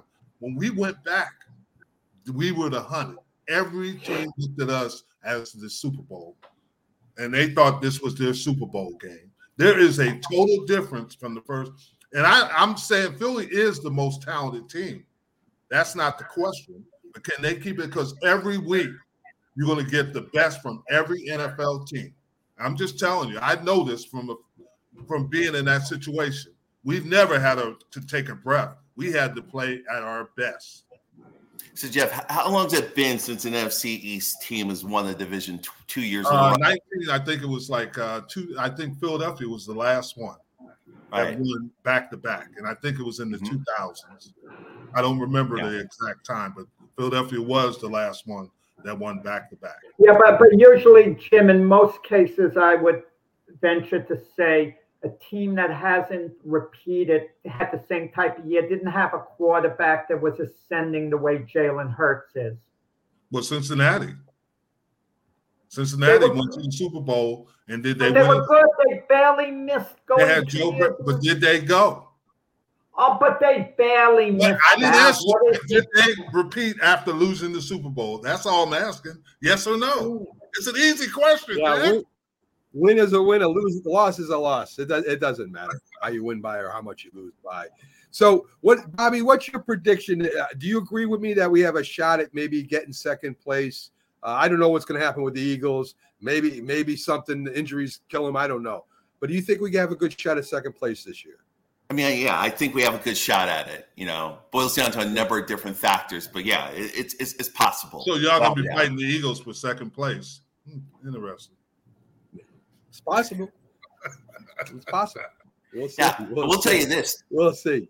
Uh, who knows? You know, we we get things going. You know how we start off traditionally and how we finish. You know, it's not to say that in week 16 or week 18 we don't take one of those wins. Is Washington you know, and that's the edge that puts us over the hump against Dallas. Bobby, I grew up 35 minutes away from the Giants, and I know the Giants' history. I know how they struggled until obviously, and uh, Parcells got there, and um, and you know before and Jack when Jack was born, they were really good with uh, some of the guys they had then. Well, Frank Gifford and those guys. And Frank Gifford and those guys, and you know but, but, but, but the Giants are going to be they're going to be competitive, but it's going to be hard on them this year because oh, they they didn't see them coming last year, and I Paul has done a, a tremendous job. But people are going to prepare different. In that second year, their yes. preparation is different, and that's for all the teams. That's for all. Right.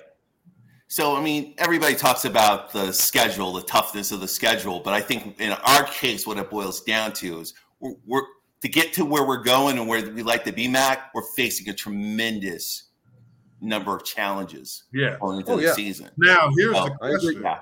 Is when the Jets and the Giants play, who has the advantage? Okay, I'm going to be objective with this one. Okay as far as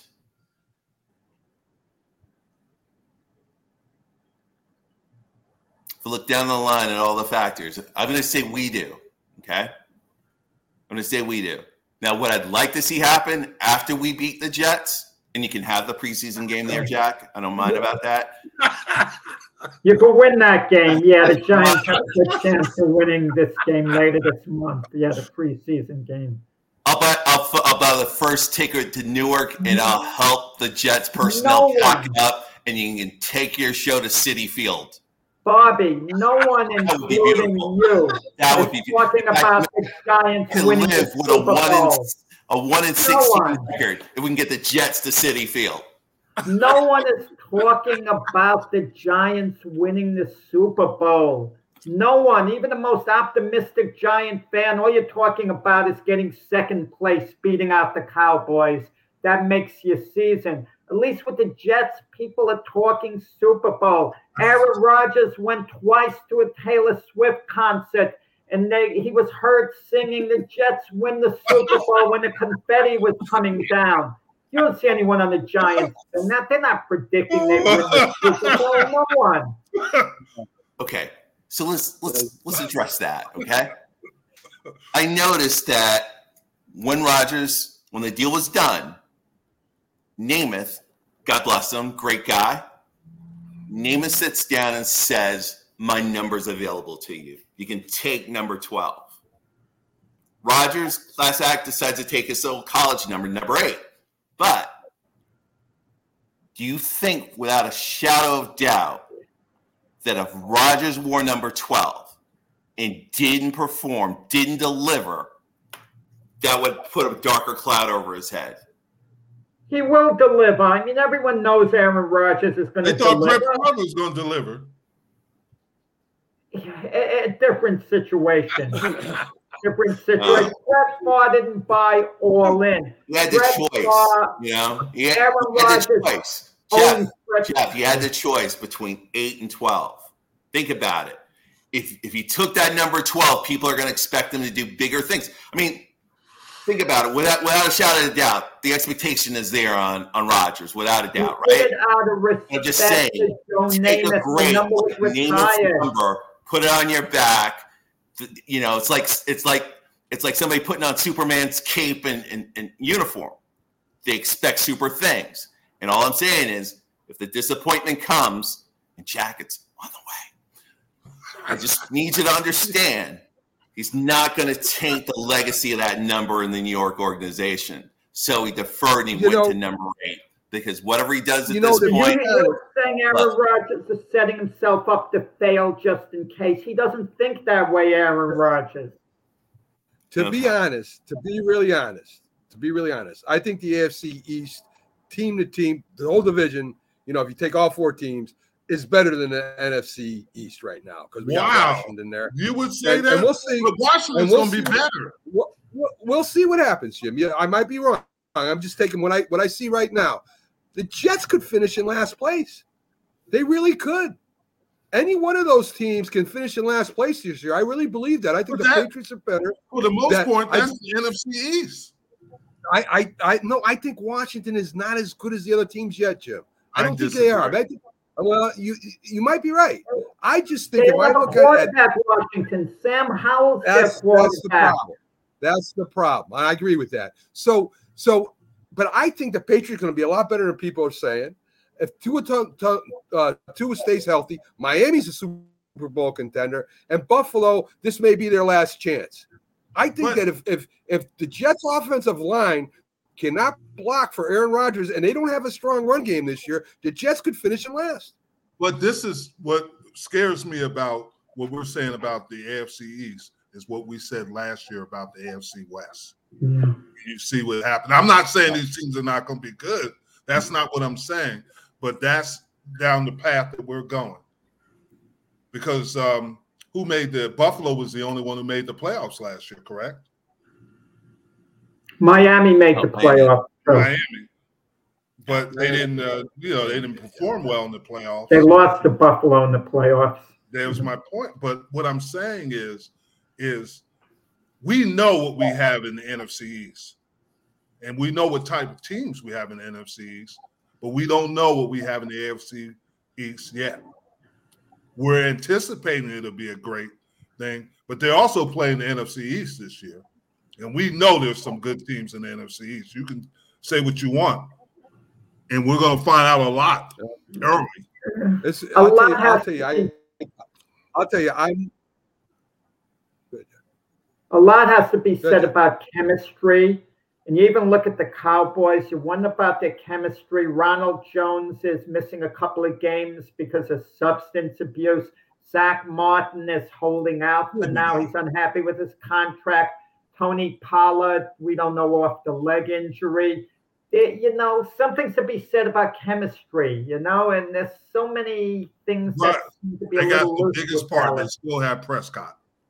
They still have. Ah, that, that's one of the factors too. He is really under the microscope. I'd rather take him. Yeah, really I- under the I take him than the majority of quarterbacks because you look at his, you look at his record just against the NFC East. It's pretty impressive. He had.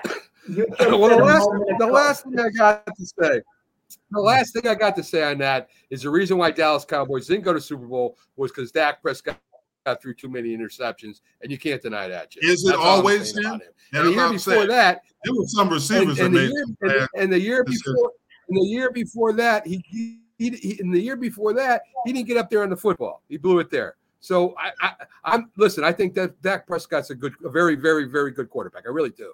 I think he could play on the most of the teams as a starter, on, at least at, at least on half. the Would you take right now. Daniel Jones? I just Dak think Prescott? that Dak Prescott, Would you Right take now? Daniel Jones? Yeah, Daniel right Jones. now. Oh man, I, I, I would take Dak Prescott. No, no, listen. I would take Dak Prescott over Daniel Jones right now because you got to look at the body work. However, if you told me by the end of the year Daniel Jones is going to be rated a little ahead of Dak Prescott, I wouldn't be shocked. I would, I would, because I think Prescott's going to have a tremendous year. I think he's going to have a tremendous year. Well, they got him Brandin Cooks. He has CeeDee Lamb. I mean, he has. And the then, uh. Michael No Gallup is finally healthy. And then they got, I told you about Jalen Tur- uh, They got some receivers now, Yeah. and they don't have to depend You- just on. do you know CeeDee Bobby? Lamb. Do you know Bobby that Jim Jeffcoat grew up a Giants fan, and he's still really down deep is a Giants fan. Uh, you know, he's mad because they didn't. He's mad because they didn't draft him out of college. You know, they Dallas drafted him instead of the Giants. If they Giants drafted him, Jim would be here with me and you discussing how great the Giants are going to be this year. Yeah, but. Bobby, you also know that I beat them twice to win a um, NFC East division by running touchdowns. D linemen don't run touchdowns, but I did it against. them. That's- See, I, I I disagree. I Yes, think you do. James Calling would have been be, to be a Detroit Lion. He'd be in the Hall of Fame if he We were a Lion. That's that. where he should have gone. The Detroit. They would I have been got losers nominated every as a year. Cowboy, and Jack. He would have stood out. I got nominated as a Cowboy. as you as you see as you see bobby not only do we give insight we just write each other the whole show so that's Hey, it, that's the it unique what thing it is. about You this know, show. my, my mom taught me to pray for the afflicted. You know. but Bobby, no, I, was So, never, I was never. bobby we're gonna right. no, no, Jeff, I, I, you know, don't be that. But I will say this: Wait, you, wait, wait, you wait. represent what I define as a pure cowboy. Okay, you you- had no choices of where you got drafted. You know, you That's true. played with a great organization, no, no doubt about that. In fact, when I meet people from the Texas, Mississippi, uh, Oklahoma area, the Cowboys fans have no issue with that. However, when I meet a guy who comes from Maine, who's never been to Dallas, never seen a Cowboys game on the road, professes to be a diehard Cowboys fan, okay? That's a whole different dynamic, you know. That it, your organization, great. Your But national fan base, fine. You Okay. make a good point because But when you get out there, those yeah, You know? I agree. you know what I'm talking about. Yeah, I do. But Jack spends the winters in Florida, and he professes to be a Jets fan, but he's closer to Tampa. And all of a sudden, he goes to Tampa games. But see, I'm going to go this year. I already got tickets to. Buccaneers against the Jaguars in December. when you But Bobby, let me ask you this. Let me ask you this question. Mike Tannenbaum, the former Jet GM, who's an ESPN analyst, he said that Daniel Jones was a little bit selfish for not taking a little less money to see that that money could go to Saquon Barkley. And let's compare that to Aaron Rodgers, who took what a $35 million pay cut. That's unheard of because he wanted the Jets to be able to pay other players. He wanted to show his commitment to the Jets, Aaron Rodgers. So look at the attitudes of the two players. Could Daniel Jones have taken, let's say, $3 million less and, and told the front office quietly, let's see that Saquon Barkley gets his money because a major part of Daniel Jones's success depends on Saquon Barkley. Bobby, Bobby, Bobby, before you answer, Bobby, Bobby, before you answer that question, I am tired of this I am tired of this contract, Daniel Jones versus Saquon Barkley. Right now, Aaron Rodgers, even with that pay cut, makes like 20 more million a year than Daniel Jones does. That's number one. Number two is that Dan- Saquon Barkley got paid what he got for his position.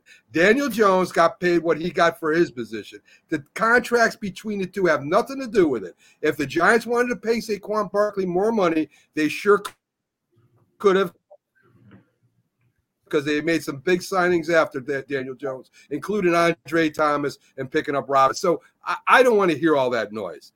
They they paid what they paid. Saquon signed a contract for one year, and here we go.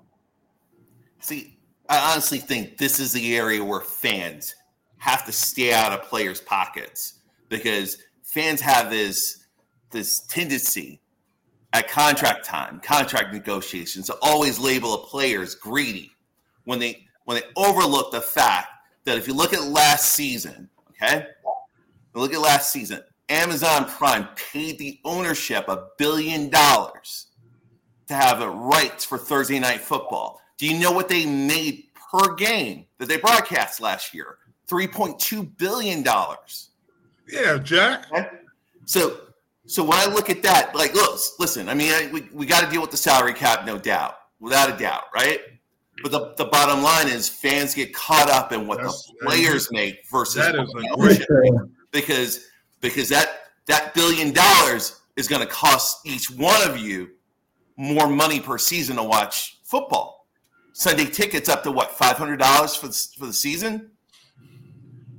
Yeah, but players talk too. They see what's going on the rest of the team. Jim lived this with Emmitt Smith. Emmitt Smith, back in the day when they won the Super Bowls, was a holdout for a couple of games. And I know guys like Jim were telling Emmitt Smith, his teammates, stick to your guns. Don't let them push you around. And then on the side, when Emmitt Smith is out of earshot, they'd see eh, they'd say Emmitt should be here helping the team. You know, you hear that all the time. That's not true because you're billionaires versus millionaires. Yes. You know, That's what it is. I'll, I'll say this for the rest of the cool. league, okay? For the rest of the league, they're transitioning away from running. That is Okay. true. But when you look at it, Tennessee and the New York Giants are run dependent teams. And so, as again, as we go into this season facing challenges, we've got to throw the ball more this year, unlike what we did last year. We do, and that's untested right now, without a doubt. It's untested. So, so if the if the pass isn't there, what are we going to do, Jeff? I mean, Jim, we're gonna we're gonna lean on the run, right? But here's the problem is, That that brings a little extra value to a guy like Barkley. yeah, and I agree with you to a certain extent. Football is very cyclical. It goes in circles. Mhm. The Giants are probably now they're going to they can run the ball, but Penn, Philadelphia's running the ball more than you think.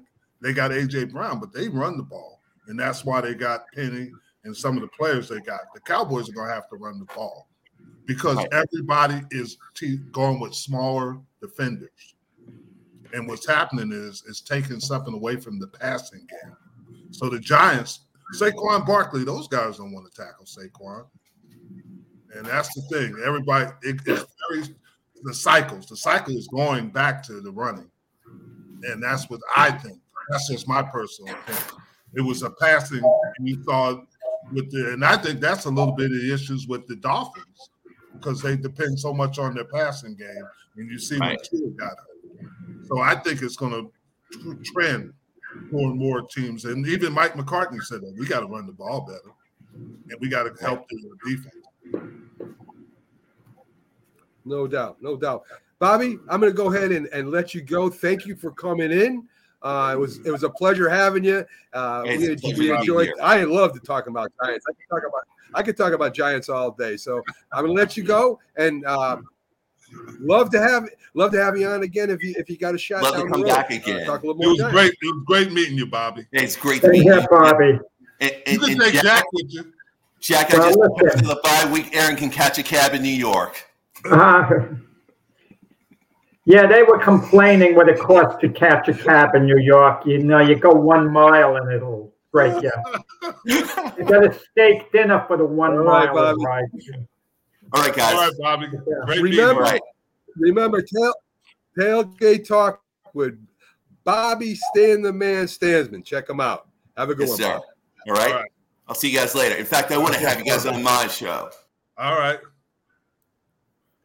That was You good. know, I didn't ask. There you go. it- Bobby is wants it- I didn't. I didn't ask him. Was that name after the former wrestler Stan the Man Stasiak? wow. Who was a wrestler? Yeah. I remember that when I was a kid.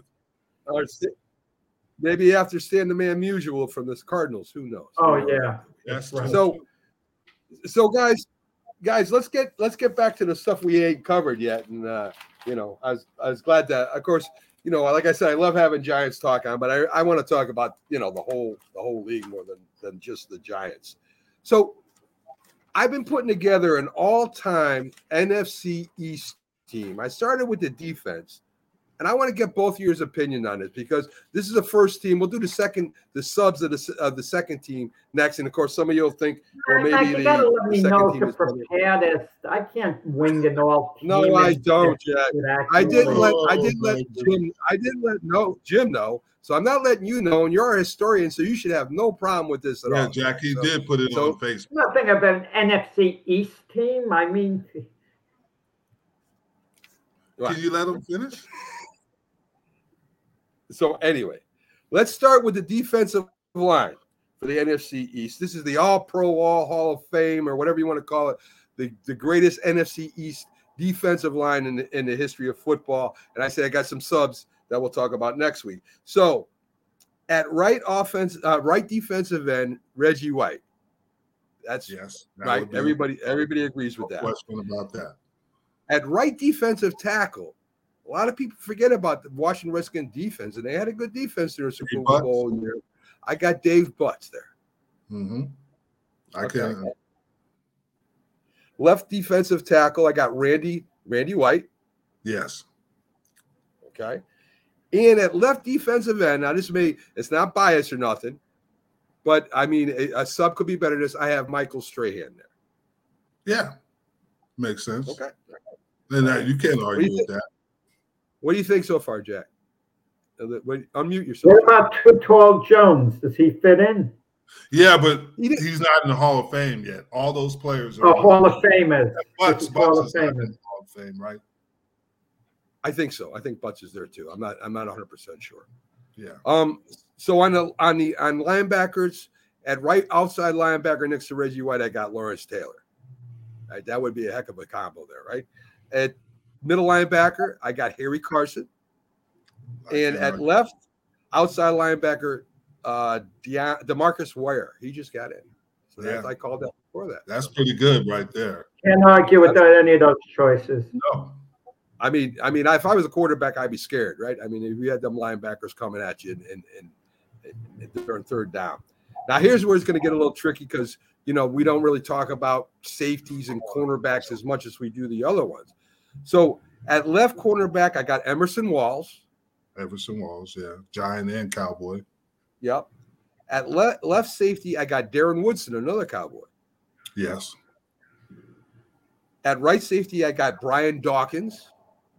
You can't argue with that. That's a good one, right? And then at right cornerback, I got another Eagle, Eric Allen. Allen, Yeah. But here's the thing. I would argue with that because you're taking one of the greatest players is Darrell Green. You didn't put Darrell Green in there. He's he- he'll be in next week's show. Trust me. Trust me. He's But there. No, he should be in the first one. You think I he mean- should? Be in Darrell Green had a longer career than any of them. Think about this. He Not played Darrell longer. Darrell Green was 19 years. Yeah, longer than any other. Yeah, Hall of Famer there. Yeah. Yeah. So I would put Darrell Green before Eric Allen or Everson Walls. That's just I mean, my and he was and he, what he was the fastest player during his time. I don't know if he still would be or not, but Yeah. I think he was like four two eight or something ridiculous. When he was Yeah. in Mac, he was in Jim's draft class. He was the last player drafted in the first round. that is true. That is true. Yeah, which shows you what the players that came out of that round. Uh, yeah. But I have to that's just my opinion. Well, that's I mean I I I, I agree. Darrell Green is one of the greatest of all time. I do agree with that. So, like I said, And all be- those even Walls or uh, Eric Allen, don't get me wrong, they were good players, but Darrell Green's the only one in the Hall of Fame at this point. That's the truth. That's the truth. That's the truth. I think all four of them eventually will get in the Hall of Fame. We'll see. Yeah, I, not- agree. I agree. I'm not sure. And Dawkins is So- in there. Darren Dawkins, yeah, he'll be he'll be he'll be up in the next week's show. So No, he yeah, much- yeah, he's he's already in. yeah. Brian Dawkins. So Jim, Jim, let me get your thoughts. And you know, I talked to Byron about this, the Hall of Fame game. Now we we Jack mentioned, and I I read that this morning too, that Sean Payton's going to put in his starters. And I don't know what if the other team's going to retaliate and put their starters in, or if they're going to play their rookies and the heck with what they do. Because you're really, I, I mean, it's going to be kind of, well, maybe it won't be unfair. Maybe they'll surprise you, the other teams. But what Sean Payton's doing is kind of old school, ain't it? I mean, this is what Yes. coaches did. Coaches And they played this should do veteran. that. They should because now you get your timing, and it is crucial. And it, you can agree or disagree. It's crucial that Denver starts well and get their timing down. They don't have a choice. They got to get this. I remember when we were um, one and fifteen, we played starters a lot, but in but it said, hey, this is the way we're going to do it. This is what's going to happen, and I don't have a problem with it. You always worry about injuries, but you can get injured at any time in the game. You know, now with Aaron Rodgers, I wouldn't do that. He wants to, Yeah. but I would. You know, Jim, that, that this has always been a beef of mine. Let's say hypothetically, one team is 31 points ahead of the other team. They're nine minutes left in the game. They've got the game won realistically. It's over. The, the second string players you put in on your offense, the team that's ahead, I want to see them do things as if the game was even because these are game conditions. It helps the second stringers in case they have ever have to get in an emergency. Let the quarterback throw long. But the sensitivities are so great. It's like an unwritten code. You just hand the ball off and chew the And clock out. Not in a preseason game. I would just like you just said. Hey, if you want, you're gonna have to play really well. Even if I'm up 31, I'm going after you. I'm doing the things that are gonna help my regular team. season game, but Yeah. I'm saying a regular season game. In a regular season game, I'm still Jimmy Johnson was big on that. He would say, Hey, if we're beating a team by 2025, we're still going after them. And they said, Well, that's not being the playing football, but it is playing football because teams could come back. You see it every week. Some team Uh, can when, when we know they can't come back, Jim. When we know they can't come back, that's what I'm. they can't come about. back when the game is over, Jack. that's how I look at it. I, I I'm kind of I'm kind of torn. I, I think Jack has a point to a point. I mean, know he has a point. you know, I mean, I, I I think that you know if it's if it's eight minutes left in the game and you're up by 35, I don't care if you got Tom Brady there. I don't think you're going to come back. You're not. You don't have to pull your defense out. You can put your offensive uh, second stringers in there if you want and see if they can do anything. I mean, you Let know, me ask you a you don't have to question. pull everybody out. Jim. uh, my only question is if the miracle in uh, Tennessee, remember, uh, no, it wasn't there. It was Jim Kelly against the Houston. Um, That was Frank Reich who led the comeback in the playoffs. Right. I'm Right. saying when you uh, no no there was a lot of time. Listen, it was it was 35-3 at one point, but then Buffalo cut it to 35-17 in the third quarter. I'm not talking about when there's a lot, a lot of time left. I'm so the amount of time me is too If a team is up 31 points with six minutes left in the game, they're not blowing the lead. They're not blowing the lead. Jack. I'm not. I'm just trying to be funny because weird things happen. So what I'm going to do is they always had this at a certain time. You can, if you can run out the clock, that's when you kneel. But until that time, you got to run the ball or pass it. And it's not. It's not. They do it every week in college football now. They pile on. If you don't want them to score, Um, I'm stop. talking about the players on offense getting in game condition work that you can't get in practice. That's So what. let your backups open things up because you might need them in a real close game situation down the line. So, so Jim, like I said, a long time ago, that's what they did. Of course, they didn't have as many players being caught and and moved around as they do today. You, you, you really, you, you didn't really have a chance way back when you played to impress people a lot. I mean, when you made your shot to impress somebody, you really you really had to take that shot because you Well, you, you, you know I I believe Well, that I'm Jim. It's different because we had over hundred players in camp, if you remember, and that was the thing. And we had six weeks in training camp, That's true. They can't That's true. cutting it down. Then that was a little different. So you did have time because we'd always bring the rookies in first, and the veterans would come in after two weeks, and that's, That's how we point. practiced. That's so a good point. It was a lot different, and there were guys that free agents that made the team because they impressed in those first two weeks and continued it into the veteran uh, camps.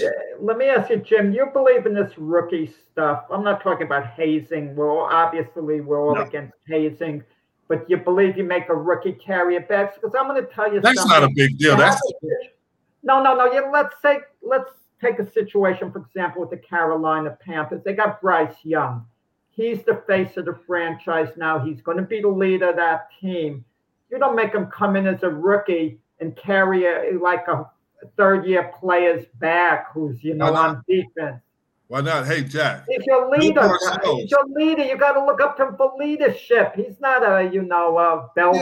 but- you know he's yeah, a but- leader. No, that's no big deal. Bill Parcells would take, and Mac knows this, is is that he would the first round uh, choice would have to bring him a cup of water during practice, every practice.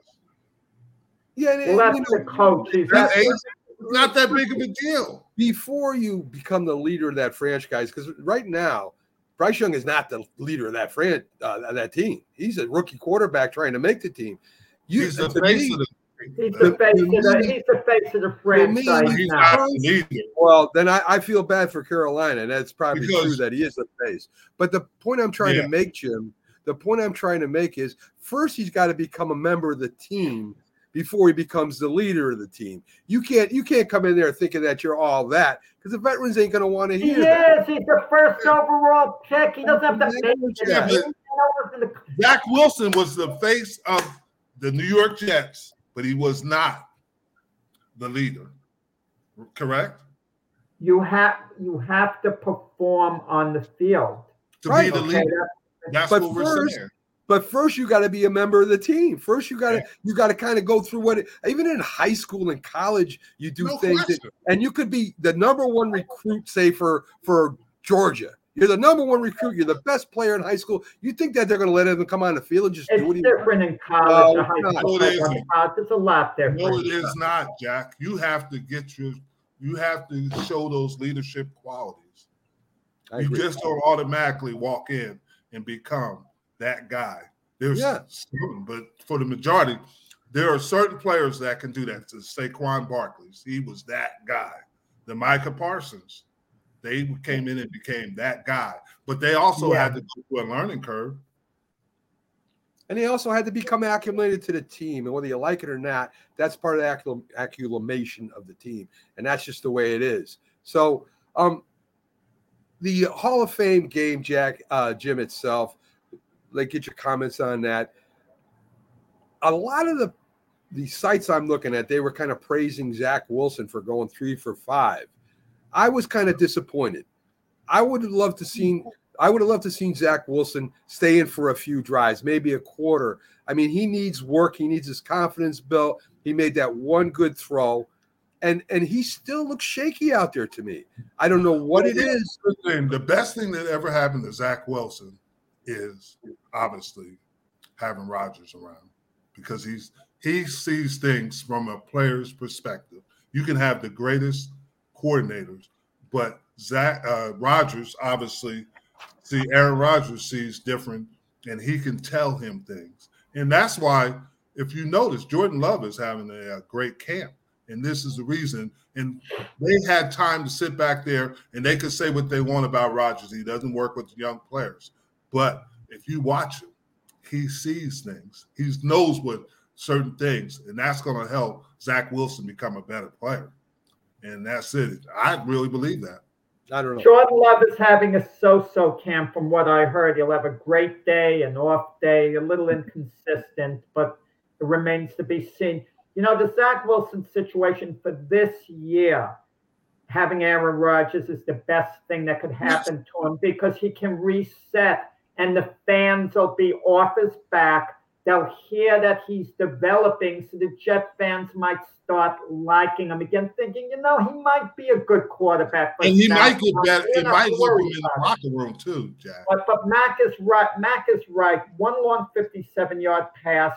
It's as if the Jets were thinking, wow, let's get him out of there while we could while he could focus on the one long pass. It's like they're babying him, you know, as far as his confidence goes. Well, they got to build his confidence. That's the oh, hardest. Come position. on, Jim. Come on, Jim. He's a, he's a man. No, he's an NFL. I mean, he, he he got drafted. What do you? What kind of number two overall? Are, are we going to baby this guy? If he if he can play in the NFL, he can. If he can't, he can't. I mean, I don't understand it. Nobody babied you. Nobody babied people. They may help you, but they're not pulling you out to make sure your feelings don't get hurt. I mean, since when that is football? Yeah, you know, we got some things with uh, you have to do that with, and yeah. that's just the way it is. And I'm, I think uh, Stan the Man said uh, the yeah. stage of Rodgers' career, he's more likely to work with Wilson in the film room because Rodgers has seen things. He's seen coverages. He's seen the way defenses attack. This is how you attack defenses, and that's always that's what the veterans did with me. The Randy Whites, the Ed Jones, the John Dutton, the Harvey Martins, because they've seen it, and they would tell me this is how you're going to react to it.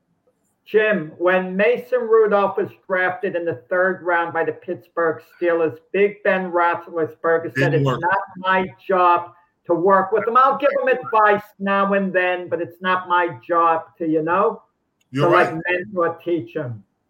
And no. some players are like that. They don't want to deal with uh, young players because they know that at some point they're going to take their position. You know, I, I mean, listen. Maybe Aaron Rodgers is, of course, he's willing to work with with uh, Wilson now. Uh, it, I mean, that gives him a little more feather in his cap.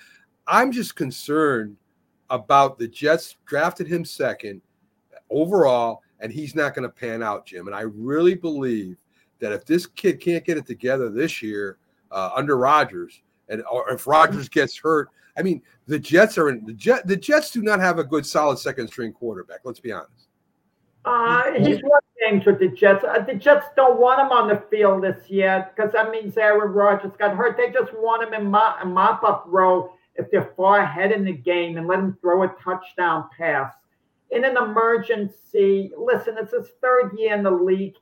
He's been a little erratic. Zach Wilson has had some success, guys. It's not like he's been a flop. He just hasn't lived up to expectations.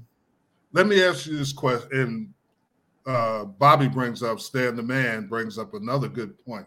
And that is true. Brett Favre didn't want to work with Aaron Rodgers. If you know that. Aaron Rodgers there for five years, but Aaron Rodgers was smart enough to watch Brett. He didn't get him to work with, but he knew what Brett did, and he had well, good around him. Well, Jim, that's also out of respect. Rodgers is right on his heels. I mean, I can understand yeah. that. You yeah. want to keep that first string quarterback. Rodgers is that good that hey, I ain't yeah. gonna help this guy out because he's gonna take my my starting position away. Uh, one last thing I want to get from you. I'll do little Philadelphia news. Pags didn't make it in today. Um, was it not concerning to you, but did it bother you that when they did the pregame of Cleveland versus the Jets, they didn't talk about the Browns hardly at all, Jim? I didn't even when they go to the other side of the field, you know, they normally talk about the other team. They were talking about Aaron Rodgers and the Jets. And you know, Cleveland ended up winning the, the game, and then it was preseason. Um, yeah. But if I was a Cleveland Brown guy, I would be highly ticked off. It's like, look, we, we got a team over here too that's pretty good. Yeah, but nobody knows how good Cleveland's going to be. They anticipate the Jets are going to be a good team. And Cleveland, I agree with you. I that was my. I hate to say this, Cleveland is my dark horse team because I think they could be that with Watson this year. They could be that good. All right. All right. But let's be honest about it. The Jets are the most compelling story in the NFL to start the season because of Aaron Rodgers. Let's be I honest agree. about it. I agree. I mean, they're the biggest soap opera thing. We want to see how it, you know, how the whole thing plays out. August 8th. I know Jack will be watching, you know, Hard Knocks, and, and we'll probably get a report from Jack because I'm not going to watch it. I really don't care about it. I, yeah, I'm not gonna watch it. But I know Jack will have his popcorn and his soda, and he'll be ready to go. Um, Jim, let's do a little Philly news, Jack. Josh Sills acquitted of rape and kidnapping, Yes. uh, off the Off commission exempt list. I mean, what I, I didn't see what happened there. Was it just he didn't do it? it was something that happened in college. right. It happened in college, and um, they acquitted him of the. Um, and it's kind of sad that this happens in this day and age because we saw with the punter from Araiza Right. from Buffalo, and these kids get in situations and you can accuse. But what about people it really happens to? But you can accuse a person and Right. it never happened, and that's the sad part of it. Anyone everyone can anyone could get accused of anything at any time. And uh, unfortunately, even though charges could be dropped even the next day, you have that stigma because then if a second person falsely accuses you, they say, well, you have a record, this and that. And uh, and that's true. If you I, was, remember, I once served as a juror on a case, and the person on trial was asked, Well, weren't you arrested and so and so? And he said, Yeah, but the charges were dropped a couple of days later because they saw he had nothing to do with the previous thing. But it sounds bad. Weren't you arrested another time? Well, uh, I can remember uh, a couple years ago there was this real um, talented linebacker from a high school, Long Beach Poly in California, and a girl accused him, and he went to prison. And the girl told later on she recanted and said, "No, that didn't happen. I was mad at him." Well, did they let him out of prison? Because I've I've seen it. Yeah, where they let him out of prison, and he tried out for the NFL. I've seen I've seen it where they've recanted and the prosecution refused to take it back to court too, which is that is true. Is a And- the sad thing about it is, if it really happens, that's the sad thing. Exactly. And I that's there's a fine line between that. I agree. I agree. Um, uh, worst worst uh, camp uh, day of camp for Hurts. Uh, Sirianni really gave it to him. So uh, Jalen Hurts had a bad, bad uh, camp through a few interceptions, and Sirianni let him have it. So uh, Sirianni, I, I don't, I don't know. I, I kind of don't like him, but when I hear stories like this, then I kind of like him. You know what I mean? On the sidelines, I hate him. I really It do. makes you like Jalen Hurts because with all the power he commands, he allow he's okay. A coach could chew him out, like he buys in, like he's one of the guys. He doesn't I agree put with Jack himself on that above the coach. So you kind of like you kind of like that attitude. It helps him keep the eye of the tiger, Jalen Hurts. Yes, I yeah, I agree. agree with that. I agree with that. A couple injuries over there. Uh, Nakobe Dean and Bradberry, both minor injuries. That's the only thing I'm as scared of with Nakobe Dean. He's a he's a Yeah. little guy, and he's Yeah. going to get crunched a few times. And uh, you know, I don't know. Maybe they should. I guess he's going to be a safety linebacker hybrid. I mean, that's the only thing I'm worried about this guy with. He was a leader at Georgia, but there were injury concerns. You, uh, I'm a believer you can't be a leader if you can't be on the field. You got to be on the field most of the time to be a leader. I agree. Good point. Good point. So, folks, we're coming to the end of the big football show. Thanks for coming in. Thursday, preseason starts again. We'll have some games. The Cowboys and the and the Patriots and the Giants will all play next week. We'll be able to talk about that. We didn't give our predictions. I think I'm gonna hold off on the predictions still. Yeah, let's hold off on that. Let's hold off so we can really think about it. And I I'd know all like to do it the week before, Mac. There you The go. week- All right. Well, we don't know what injuries could take place, so we, Right. you know, we'd have to revise them maybe if we can. It's a good. early. It's a good point. That is a good point. So thanks for the uh thanks to Ian from down under in Australia. Thank you for Rick. Uh thanks again for uh Bobby Stan the man. We'll love to have him on again. And, Yes. and I know any one of us would be delighted to be on your show, Bobby. So thank you for the offer. And folks, we'll be back next week. I'm gonna try and get us another special guest in to talk about another team. Uh, there's a bunch of super fans out there that I that I'm starting to con- contact with, and maybe you know we'll, we'll get lucky like we did with the Philly sports guy. He came in and everybody's like, "What the heck is this guy?" Ended up being very knowledgeable and great sportscaster. So uh, we'll we'll be checking that out again, folks. Have a great Sunday, uh, Jack. Monday with uh, uh, glove fist. Uh, tomorrow night, we're going to talk about the Nate Diaz Jake Paul fight. Believe it or all not. right. Yeah. All right, yeah. Uh, the question, the only question there for me is when is Jake Paul going to fight a real fighter? Jim is on Jim is on Wednesday night. J and B talking shop. Check him out uh, with Byron Williams. That's all football, and uh, it's it's a great show. And of course, me and Jack will be back here on Friday uh, with the Mac and Jack Friday edition. Thanks again, guys. Have a great Sunday. Have a great